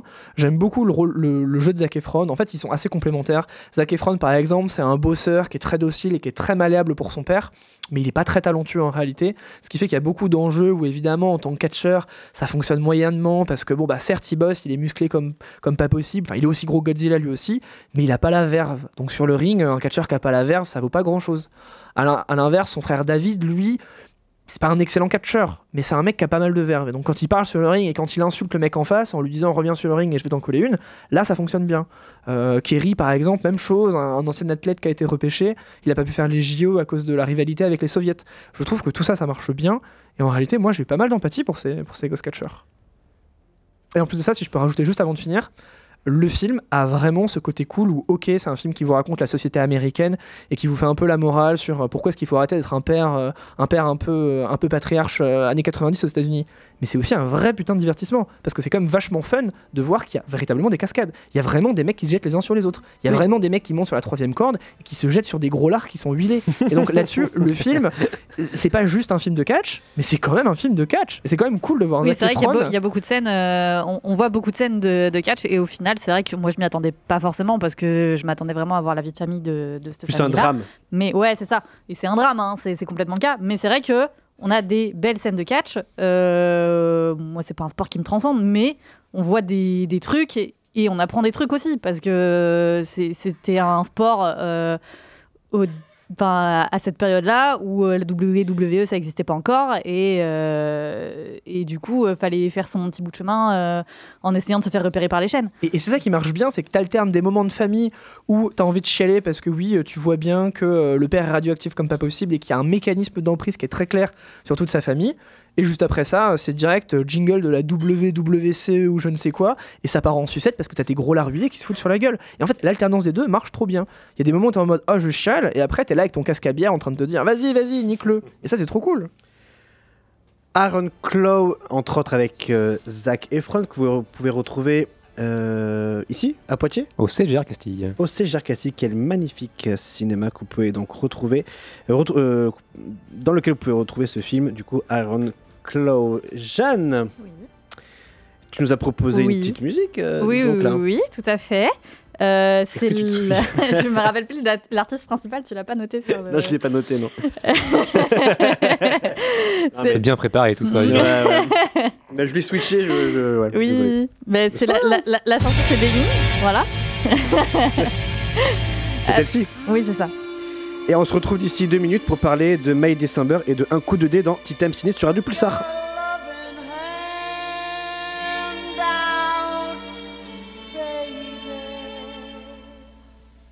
I'm begging,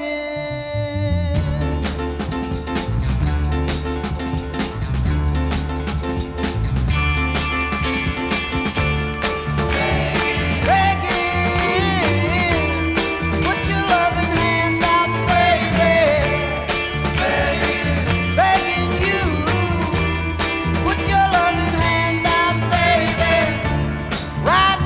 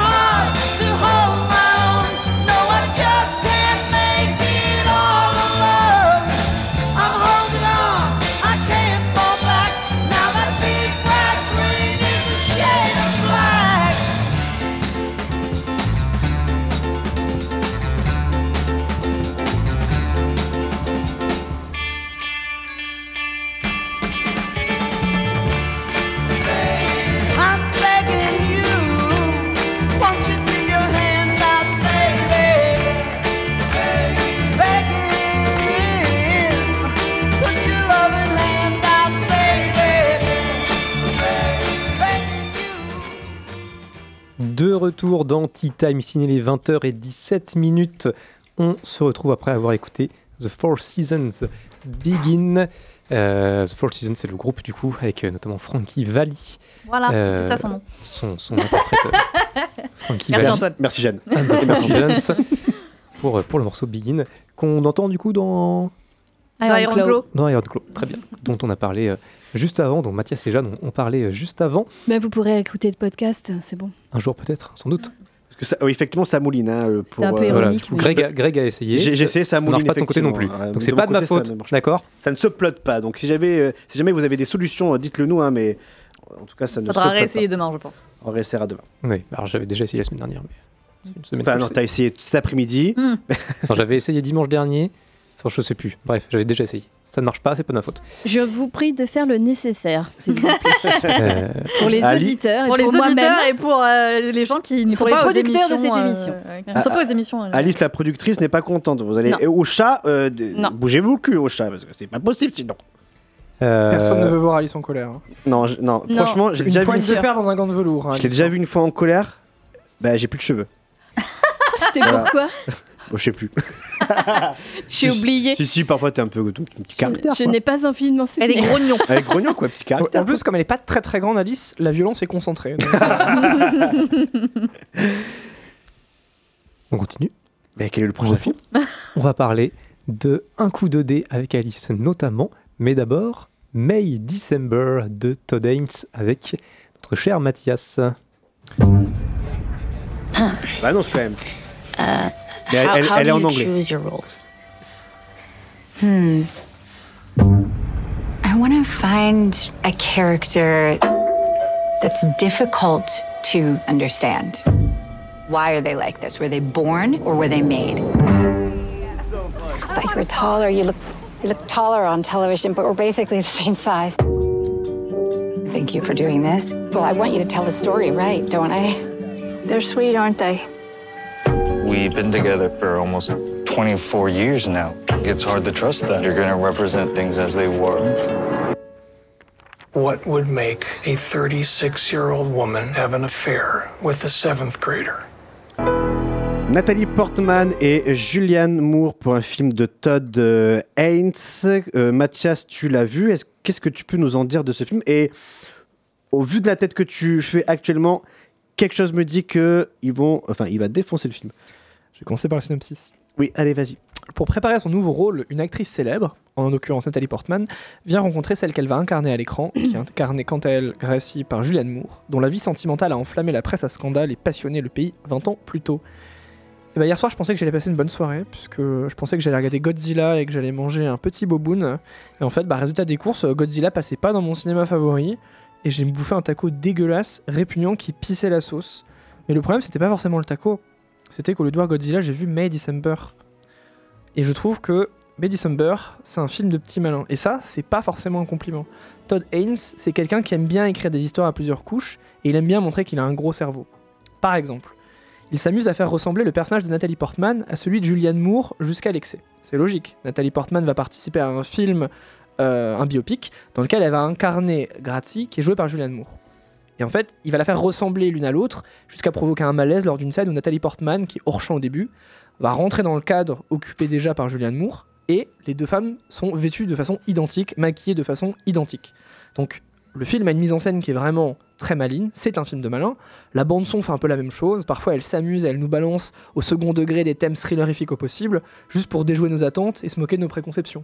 Par exemple, quand Julianne Moore ouvre son frigo, musique de thriller, et elle dit « Ah, il n'y a plus de hot dog ». Très bien, je comprends. Je comprends que tu joues avec mes attentes et que tu te moques de mes conceptions, et je comprends qu'en fait c'est un film sur le cinéma. Mais outre les acteurs qui s'en sortent très bien, je pense évidemment à Julianne Moore, aussi à Chris Melton qui joue le rôle de père-enfant complètement paumé avec des traumas. Natalie Portman, je ne suis pas tout à fait convaincu, je pense qu'elle a produit le film, je pense qu'elle elle y a vu une performance qui aurait pu lui permettre euh, d'obtenir quelque chose dans cette saison euh, très convoitée, mais malheureusement je la trouve un peu trop sage parfois et un peu trop à côté souvent.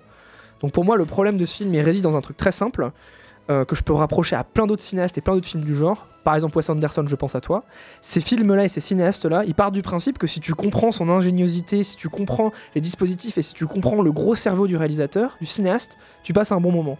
Donc oui, euh, Todd Haynes, tu as un humour méta super drôle, comme ce moment où Julianne Moore et où euh, Natalie Portman regarde ce qui pour elle est un miroir, mais ce qui est pour nous le cadre, parce qu'on a l'impression qu'elles vont s'embrasser, elles nous regardent en l'air de dire... Mais à quoi vous attendiez ? Je comprends ces choses-là. Je comprends l'intelligence de la mise en abîme et du dispositif. Je comprends comment tu t'empares du fait divers pour en faire un prétexte et accoucher d'un film sur le cinéma dont le but est de bousculer les spectateurs. Bah non, ça marche pas. Pour moi, ça ne marche pas. Les intentions sont certes malignes, mais même avec le talent de Julianne Moore et l'écriture cynique, la mise en scène brillante, ça ne suffit pas à occuper deux heures de notre temps. Parce que la vérité, c'est que ce qu'on nous vend, c'est des personnages qui sont relativement unidimensionnels, qui nagent dans une parodie de thriller, et ce, ce fait divers ne permet pas de sauver tout ça, en fait. Donc en fait, en l'occurrence, tu sors du film, tu te dis « Ah oui, c'était vraiment très très malin » et c'est ce que tu diras à un dîner avec tes amis cinéphiles. La vérité, c'est qu'au bout d'une heure, t'es sur ton téléphone parce que, mon Dieu, mais qu'est-ce que c'est chiant, en fait. Je comprends que ton cerveau est immense, maintenant il s'agirait de nous libérer. Voilà. Donc euh, non, je suis pas trop client.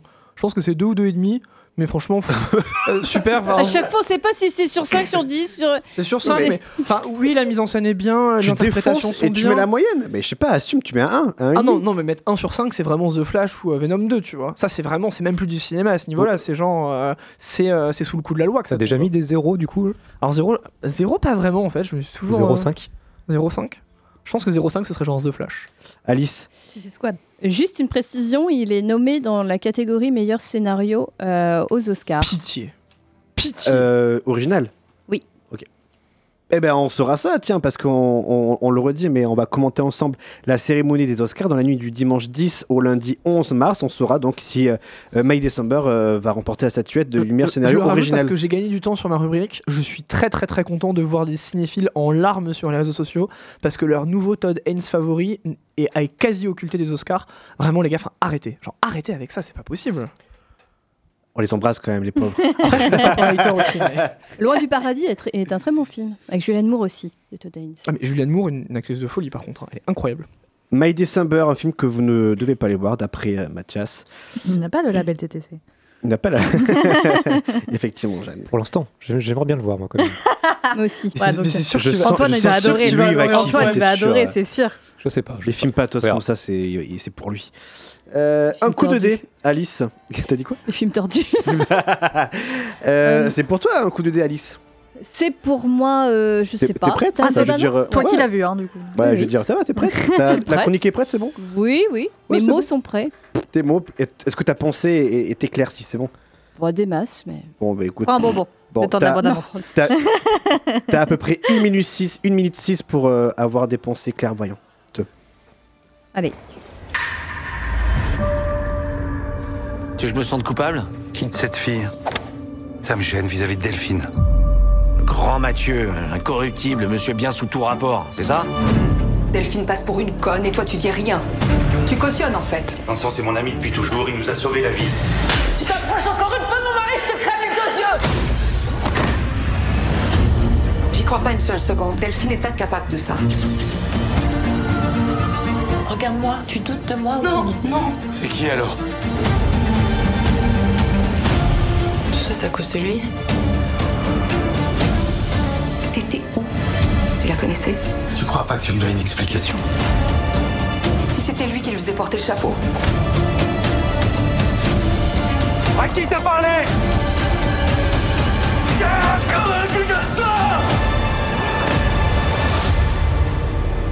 Je ne sais plus qui a dit. L'improbable a toutes les chances de se produire.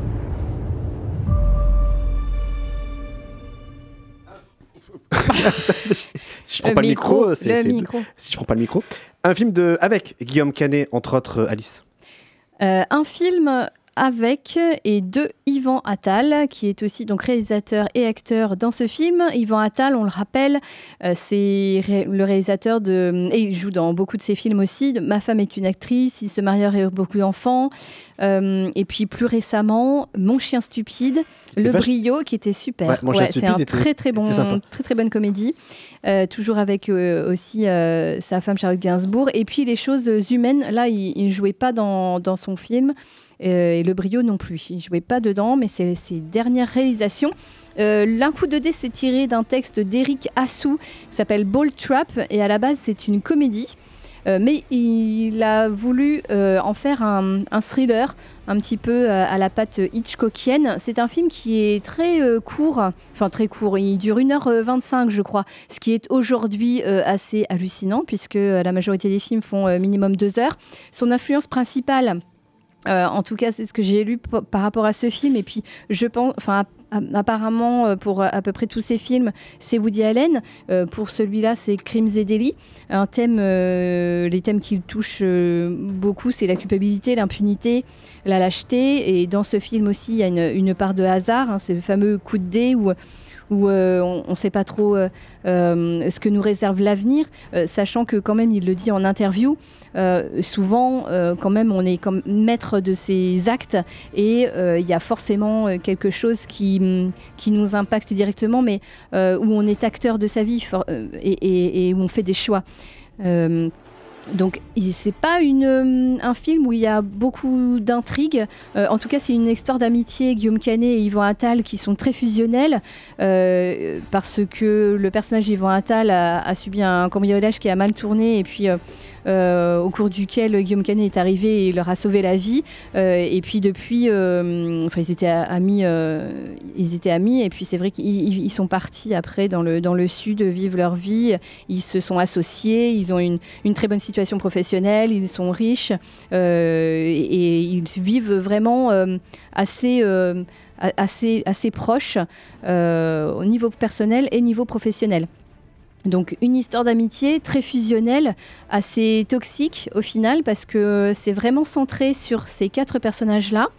Euh, un côté hitchcockien parce que la Côte d'Azur avec ses lumières, ce, cet, cet ensoleillement euh, euh, fait référence aussi à, euh, à pas mal de, enfin une intrigue, euh, oui, euh, qui, enfin ça, ça facilite un petit peu l'intrigue.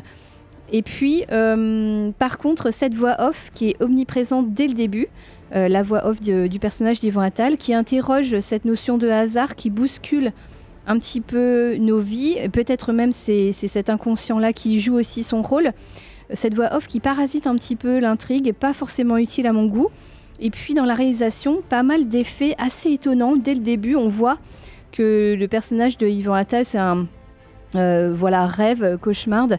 Euh, et il y a des images un petit peu cheloues, en surimpression. Et je me suis dit, waouh, c'est euh, assez étonnant ce... Ce, ce, ce parti pris-là, euh, je me suis dit qu'on était peut-être euh, dans l'influence des années quatre-vingts quatre-vingt-dix pour faire ça. Euh, bon, pourquoi pas, mais je ne vois pas trop euh, l'intérêt la... de ce, cette réalisation. Ça, ça a apporté quelque, quelque chose, un cash bah, de plus, une plus-value ? Qu'est-ce que ça... Je, je, je sais pas trop pourquoi. Alors après, on C'est... a compris qu'il, euh, qu'il rêvait, qu'il était très euh, traumatisé euh, et que sa mémoire lui jouait des tours parce que euh, dans cette histoire, c'est vrai que j'ai pas fait le pitch, mais euh, euh, à un moment donné, il va surprendre Guillaume Canet qui a une maîtresse et puis euh, l'un dans l'autre il y a une histoire aussi de jalousie, d'envie euh, et euh, cette maîtresse là va se retrouver euh, morte, je, n- je ne dévoilerai pas, pas plus et euh, l'un dans l'autre il va y avoir euh, plusieurs événements comme ça qui vont régir euh, le comportement des personnages autour de, de cette mort-là. Euh, après, pas, pas trop d'intrigue sur qui a fait quoi, parce qu'on on sait ce qui se passe dans la scène. Euh, mais, euh, mais voilà, c'est euh, pour moi une relation d'amitié euh, toxique, fusionnelle, euh, et cette culpabilité-là euh, qui, qui, qui ressort de ces personnages. Après, dans le jeu des acteurs, juste, euh, c'est, c'est, c'est pas très bon...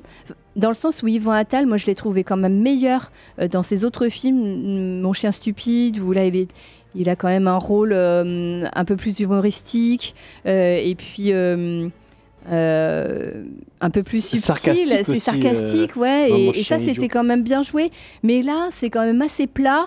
Euh, il est, c'est un personnage qui parle pas beaucoup, qui est très taiseux, euh, qui, qui communique pas, euh, qui sur son ressenti. Et euh, c'est assez plat et il a pas trop d'expression. Yvan Attal, c'est vrai qu'il, on sait pas trop ce qu'il pense d'ordinaire. Et là, c'est vrai que c'est assez plat.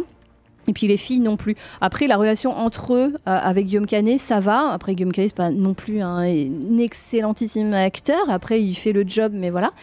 Euh, après, ça se laisse regarder. Voilà, c'est, c'est un film qui se laisse regarder, qui dure une heure et demie.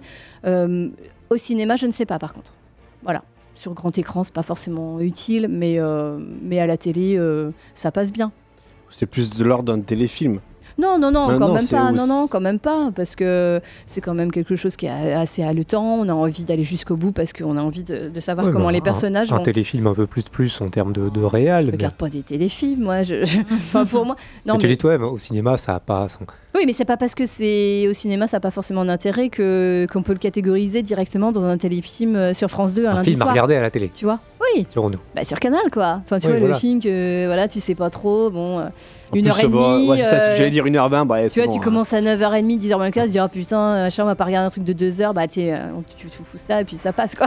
Est-ce qu'ils sont pas quand même un peu insupportables? Parce que c'est vrai que moi, c'est ce qui m'a vite euh, dérangé, dérouté en regardant la bande-annonce. C'est, que, c'est qu'on voit dans la bande-annonce que, bon, ils ont quand même visiblement une très très belle maison, ils roulent en S U V, ils font du golf euh, quand ils, en, en passe-temps.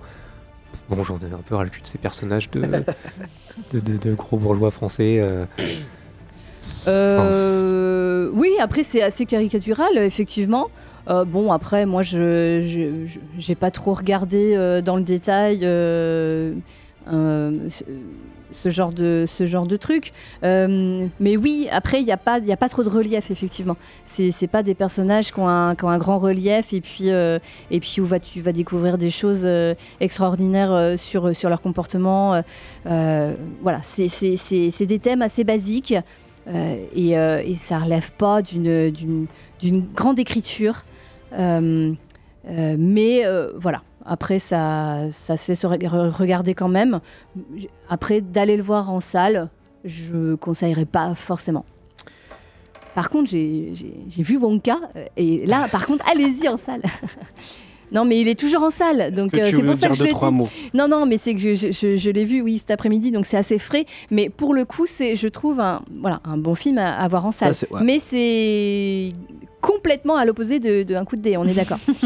Mais par contre, ça, en salle, ça vaut, ça vaut le coup. C'est très sympa, ouais. comédie musicale, donc c'est pour toi, Greg. Ah non, bah, euh, rien, rien d'avoir vu, rien d'avoir vu les quoi, deux, deux trois premières images euh, ah bah de la bonne annonce, direct, j'ai fait, donc, ouais, c'est bon, euh, oui, oui, non, non, non, non, j'ai non, même non. pas, j'ai même pas osé franchir non, le, non.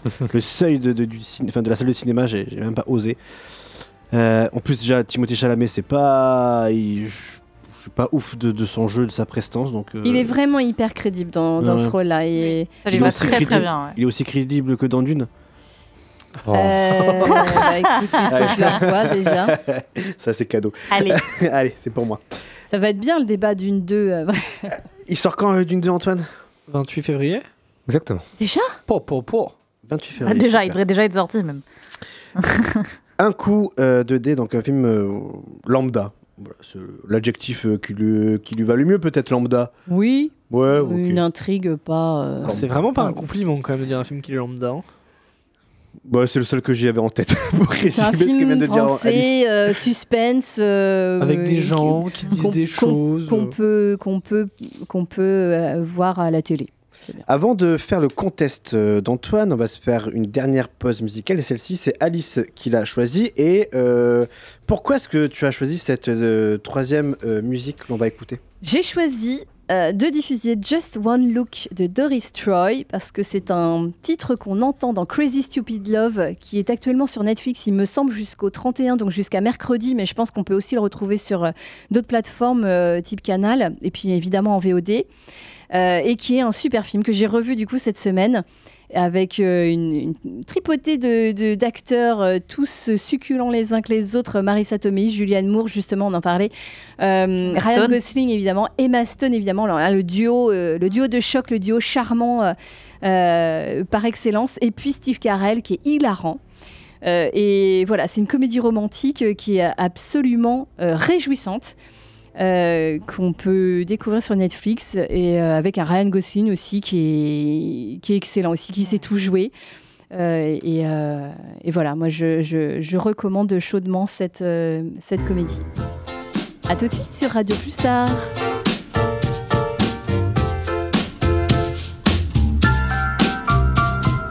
Just one look and I felt so hard.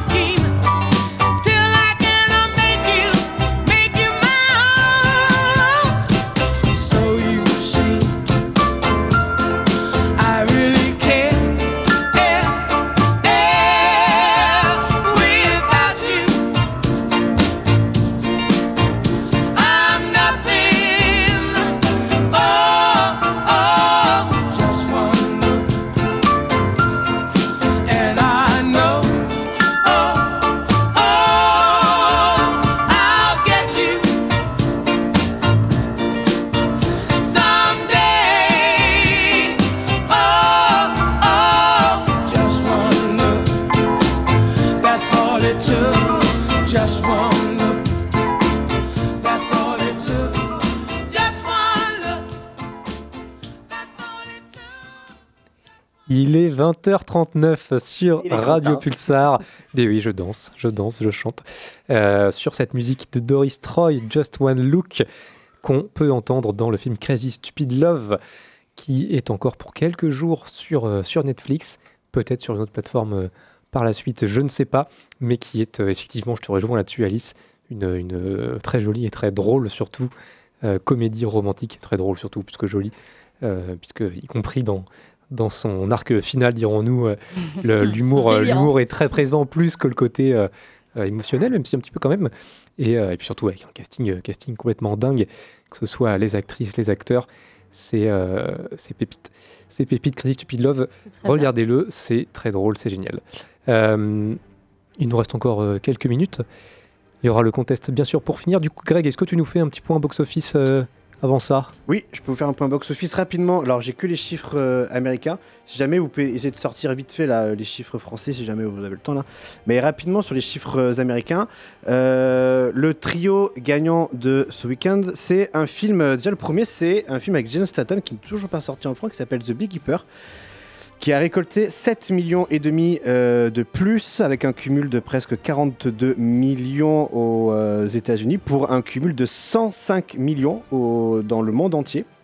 C'est un film euh, qui n'est toujours pas sorti en France et je ne sais même pas s'il va avoir une date de sortie ici. En tout cas, on, on attend toujours. Mean Girls. Euh, oui. Pardon ? Ah oui, oui, oui, j'avais oublié l'existence de ce film. Ouais, euh, sept millions et, euh, effectivement toujours pour euh, ce film avec soixante millions de cumul, soixante et un presque. Et Wonka, tiens, il ferme euh, le marge, la marge de ce podium avec cinq millions, presque six millions de plus pour un cumul de cent quatre-vingt-quinze aux États-Unis, aux États-Unis et pour un cumul de cinq cent cinquante millions en, dans le monde entier. Donc c'est un joli succès pour, euh, pour Wonka. D'ailleurs Alice, tu nous, en, tu nous en as parlé il y a quelques minutes et que tu as beaucoup apprécié. Oui, oui, je conseille, ouais. Et, et, je, et je vais aussi faire un point sur euh, deux films dont on a également évoqué euh, aujourd'hui. C'est Poor Things, euh, Pauvre Créature de euh, Yorgos euh, Lanthimos, qui récolte encore pour ce week-end trois millions euh, de dollars, un cumul de presque vingt-cinq millions aux États-Unis et cinquante et un millions dans le monde entier. Donc petit succès pour euh, ce film de Yorgos Lanthimos. Et comment ne pas évoquer Godzilla Minus One qui récolte euh, une nouvelle fois presque deux millions six cent mille euh, pour son week-end euh, d'exploitation, enfin, le dernier week-end d'exploitation, cinquante-cinq millions aux États-Unis, quarante-sept millions à l'international pour un cumul. Et là je suis très content pour ce petit film à quinze millions de patates, euh, je reprends les termes de Mathias, cent deux millions de dollars au cumul, c'est super, c'est un très très grand chiffre, très beau chiffre pour moi. Trop content. Ouais, et on espère que ça va euh, inciter peut-être euh, le marché occidental à, à, à s'intéresser à, au Godzilla euh, japonais. Bah en vrai, si on leur file cinq fois plus de pognon et qu'on, le, qu'on les aide un peu pour l'écriture, je pense qu'ils font des bangers en boucle, hein, ce genre. Ouais, c'est clair. Voilà, donc euh, grosso modo pour ce box-office américain. Est-ce que quelqu'un France ou oui, pas ? Oui, je l'ai. Euh, tu l'as, euh, Jeanne ? Je l'ai. Euh, du coup, box-office France pour les sorties de la semaine dernière du dix-sept janvier. Euh, une Pauvre Créature qui passe en tête avec cent quatre-vingt-six mille cinq cent soixante-huit entrées. Euh, en deuxième, on a euh, Chasse gardée, du coup, qui est sortie euh, fin décembre et qui cumule euh, un million cinq cent mille entrées. Et euh, troisième, Wonka, qui est dans sa cinquième semaine et qui cumule désormais trois virgule quatre millions d'entrées en France. Merci, Jeanne, on va pouvoir terminer l'émission avec le contest. Mais avant, on vous le rappelle, hein, vous pouvez déjà, un, nous réécouter en podcast sur les plateformes de streaming. Antoine, rappelle-les-nous. Deezer, Spotify, Podcast Addict, Amazon Music, euh, le site de Pulsar, bien évidemment, euh, Ocha directement. Et, euh, et puis voilà, Spotify, Deezer, hein, globalement. Tout ceci quand Antoine, bien sûr, upload euh, les podcasts, bien sûr. Vous ça, marche, tu, t'as, ça marche. T'as essayé toi-même, oui, t'as j'ai, pu j'ai, oui. Je suis voir mauvais, que ça ne marchait pas. Je suis mauvaise langue, effectivement, euh, ça, ça mouline, donc euh, on réessaiera euh, demain. Euh, et on le rappelle également, nous commenterons ensemble la cérémonie euh, des Césars, c'est la des Oscars, pardon, c'est la quatre-vingt-seizième oui. cérémonie des Oscars. Ça sera dans la nuit du dimanche dix au lundi onze mars de minuit. Allez, on va dire de minuit à cinq heures du matin, euh, grosso modo. On sera, on sera là en direct avec beaucoup, beaucoup de café, beaucoup de sucre pour tenir, pour euh, être réveillé tout au long de la nuit. Toute l'équipe sera pratiquement autour de la table. Pas vrai, Jeanne? Oui, oui, bien sûr. Venons, on se fait des mojitos pour la nuit aux Oscars. Oui, bah oui, faisons ça. Oui. Sans alcool, bien sûr. Bien sûr, euh, sans alcool, Mathias. Virgin Morito. Un punch euh, sans alcool. Sans alcool, très bien. Donc j'apporte mon jus multifruit. Que des rats ici. C'est faux, en plus, vous ramenez des bonbons, vous êtes si mignons. J'avoue. Du, du café, de l'énergie drink, euh, jusqu'à plus soif. Donc on fera bien sûr l'émission de dix-neuf heures à vingt et une heures, ça, ça change pas. Euh, trois heures de préparation et après on se retrouvera à partir de minuit euh, pour commenter ensemble la cérémonie des Oscars. Donc on vous attend nombreux. T'es prêt pour le contest, Antoine ? Bien sûr. Alors on y va.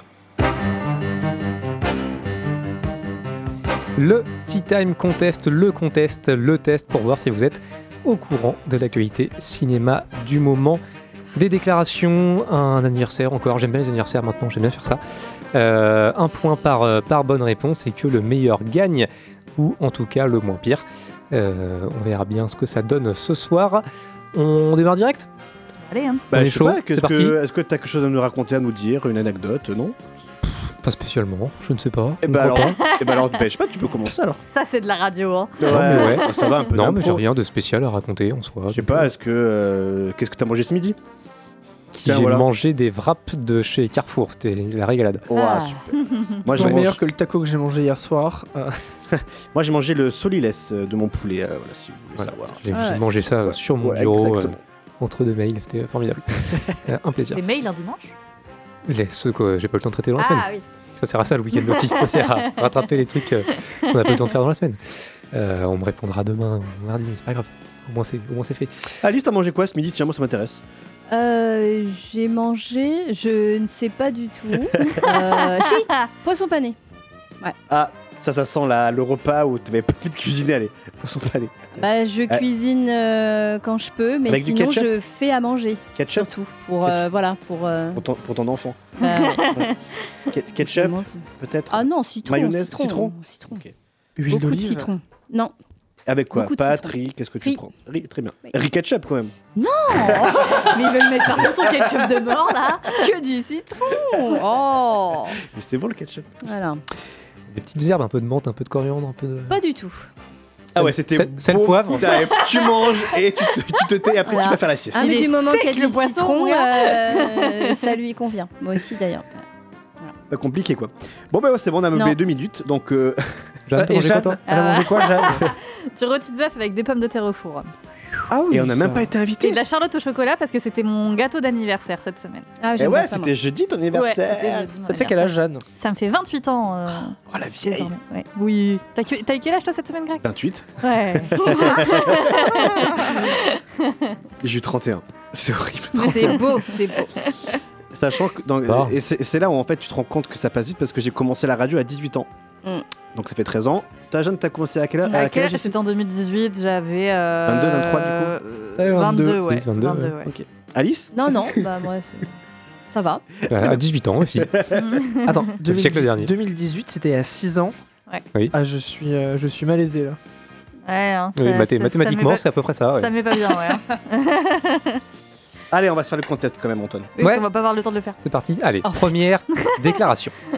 Quelle aventure ! J'ai adoré chaque minute à faire ce film. Enfin, pas l'entraînement de quatre heures du matin où le poisson Zach et Efron. Légumes à la vapeur quatre fois par jour pendant six mois, mais les autres quatre-vingt-treize virgule deux pour cent. Un merci collectif à tous les acteurs et à l'équipe, vous êtes tous des as. Hugh Jackman. Si tu lis ceci, Hugh Jackman sur Instagram, si tu lis ceci et que tu penses que je parle de toi, je le fais. À deux de mes meilleurs potes, Ryan Reynolds et Sean Levy, je n'aurais littéralement pas pu faire ça sans vous, littéralement.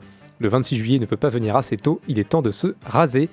Hugh Jackman sur Instagram à propos de Deadpool trois euh, que l'on attend tous. Euh, ouais, ouais. Voilà. Non, ce, en tout cas personnellement pas spécialement. Mais euh, voilà, Hugh Jackman, un point pour Grégory, bonne réponse. Deuxième déclaration. L'entraînement est sur le point de commencer sérieusement. Le processus de formation sera très long. Je suis très enthousiaste à l'idée d'y participer. Désir Adler. Il y a des limites à ce que je peux vous dire pour le moment. Je veux que tout reste secret le plus longtemps possible. Oh, je l'ai lu quelque part. Denis, Denis, quelques... l'ai vu, ça. Denis Villeneuve ? Ce n'est pas Denis Villeneuve, non. Timothée Chalamet ? Non, non plus, okay. Quelqu'un qui va devoir s'entraîner. Mathieu Vaughan ! Pas grand-chose à voir ah. avec euh, Dune, du tout. Quelqu'un qui va devoir s'entraîner pour son, son prochain rôle, un de ses prochains rôles, où il va reprendre un rôle qui a déjà été joué dans l'histoire il y a quelques années par Christophe Lambert, notamment. Pierre Ninet ? Papiernier, non. Ah, donc c'est, c'est pour le film Island, euh, Highlander. Exactement. Henri Cavill. Henri Cavill. Ah, ah, ah. Tu m'as, tu m'as donné oh, le point à Alice, elle mérite. Réponse elle mérite. De moitié, Mathias. Moitié. Enfin, moitié, moitié. Moite. Ah non, c'est euh, sur les demi. Non, bah, un point pour mais Mathias. Alice, elle a... Il a donné la réponse, c'était Henri Cavill. Pour le rôle, effectivement, de Connor McLeod, personnage principal de Highlander. C'est pour, Henri euh, Cavill voilà, un nouveau film, va, c'est Henri Cavill, effectivement, qui va reprendre... ce rôle-là que, que Christophe Lambert a si bien porté il y a quelques années. Bien sûr. Mais Christophe Lambert, quel roi. Forever Young. Euh, un point pour Mathias, un point pour Greg. Un joyeux anniversaire. Voilà, on en a eu quelques-uns ah, cette semaine. Chouette. Il y en a un qui a eu soixante-cinq ans aujourd'hui, en ce vingt-huit janvier deux mille vingt-quatre. soixante-cinq ans. C'est un Américain, mais qui est né à Montbéliard, dans le Doubs, en oh. France. Super, ok. Réalisateur, acteur ? C'est un réalisateur. Il est né dans okay. un camp de réfugiés à Montbéliard, ses parents étant réfugiés politiques d'origine hongroise. Oh. À la fin des années quatre-vingts, il a coécrit quelques scénarios, notamment sur des films d'horreur, Les Griffes du Cauchemar, Franck Darabont. Le Blob, Franck Darabont. Oh là là. Comment il a sorti ? Bonne réponse euh, de Greg. C'est quoi ? C'est les, les films d'horreur euh, ouais, je sais pas. Euh, soixante-cinq, Franck, je sais pas. Et en, non, en vrai, en vrai, je crois que j'ai vu passer quelques trucs sur euh, sur Twitter. Parce et... que son vrai nom c'est Ferenc, euh, je sais pas quoi, un bah, hongrois. Euh, voilà. Donc il est né en France. D'origine hongroise, il a la nationalité uniquement américaine euh, aujourd'hui. Et voilà. Franck Darabont qui a écrit ensuite des scénarios pour des séries télévisées, les aventures du jeune Indiana Jones, les contes de la crypte, bien sûr. Euh, son premier long métrage de cinéma en quatre-vingt-quatorze est nommé dans sept catégories aux Oscars. Meilleur film, meilleur scénario, bien sûr. Les Évadés, ah, Shawshank oui, Redemption, évidemment. The Mist. Euh, son euh, deuxième film derrière est lui aussi nommé aux Oscars quatre fois, toujours pour une adaptation du même auteur, Stephen King, et c'était La Ligne Verte. Et il a, essayé, il a aussi été script docteur pour euh, Steven Spielberg, notamment sur Le Soldat Ryan et Minority Report. Et, euh, et puis voilà, Franck Darabont, c'est soixante-cinq bien. Ans aujourd'hui. Sacré carrière. Joyeux anniversaire à lui. Et il a lancé euh, The Walking Dead aussi. Ah, oui, c'est vrai, effectivement. Autres. C'est lui. La, euh, première, la première saison, c'est lui qui l'a lancé. Comme quoi, ouais. la, la perfection est un mythe. Ah non, la première saison, elle est très, très, très, très cool. Deux oui. points pour Greg, un point pour Mathias. Prochaine déclaration. Merci aux votants de l'Académie des Césars, vous régalez Justine ma parole. Triet. Ça part brûler tous les cierges de France. Scorsese peut-être. Raphaël Quenard. Raphaël Quenard. Bonne réponse de Jeanne. Merci aux votants de l'Académie des Césars, vous régalez ma parole. Ça part brûler tous les cierges de France. Raphaël Quenard, nommé du coup, on l'a, on l'a dit en début d'émission, trois fois au César. Meilleur acteur pour Yannick, meilleur espoir pour Chien de la Casse et dans film de court-métrage documentaire pour L'acteur ou la surprenante vertu de l'incompréhension qu'il a co-réalisé avec Hugo David. Un point pour Mathias, un point pour Jeanne, deux points pour Greg. Euh, prochaine déclaration. J'ai fait deux fois des essais pour James Bond. Un Napoléon qui ne s'est pas fait. Non, non, non. Les c'est... States supposent une immersion, il faut s'installer Benoît là-bas. Benoît ah, Magimel. Putain, mais oui, je l'ai vu ça. Bonne réponse de Greg. Les States supposent une immersion, il faut s'installer là-bas, faire partie du truc, prendre sa carte verte et des cours d'anglais. J'aimerais bien faire un western, mais je cherche une histoire liée à la France. Benoît Magimel en une en couverture de Vanity Fair, euh, le dernier Vanity Fair, voilà. Benoît Magimel, qui visiblement a fait du coup deux fois des essais pour euh, pour des films James Bond, euh, mais bon, ça ne s'est pas fait. Euh, troisième point pour Greg, un point pour Jeanne, un point pour Mathias. Euh, il me reste deux déclarations. Prochaine, avant-dernière déclaration. Greta et Margot, même si ça peut faire Red mal King. De remporter le box-office sans remporter l'or, vos millions de fans vous aiment, vous valez toutes les deux bien plus que Kinoff. Qui ça, pardon euh, Ah non, vous, c'est une actrice de second rôle de Barbie. Ah. Greta et Margot, même si ça peut faire America mal Ferreira. De remporter le box-office sans remporter l'or, vos millions de fans vous aiment, vous valez toutes les deux bien plus que Kinoff. Christopher Nolan. Ce n'est pas une personnalité du cinéma. Billie Eilish. C'est une personnalité politique ah, qui a déclaré ça. Ah, euh, bah Kamala Harris. C'est comme ça. Ce n'est pas Barack Obama. Kamala Harris non plus. Michelle Obama, allez. Euh, quelqu'un qui a déclaré sur Twitter, une femme. Michelle Obama. Euh, Alexandra Ocasio-Cortez. Oh là. Alors, on tente, hein. Un allez, petit peu euh... plus, euh, un petit peu plus ah, à droite. Hillary Clinton.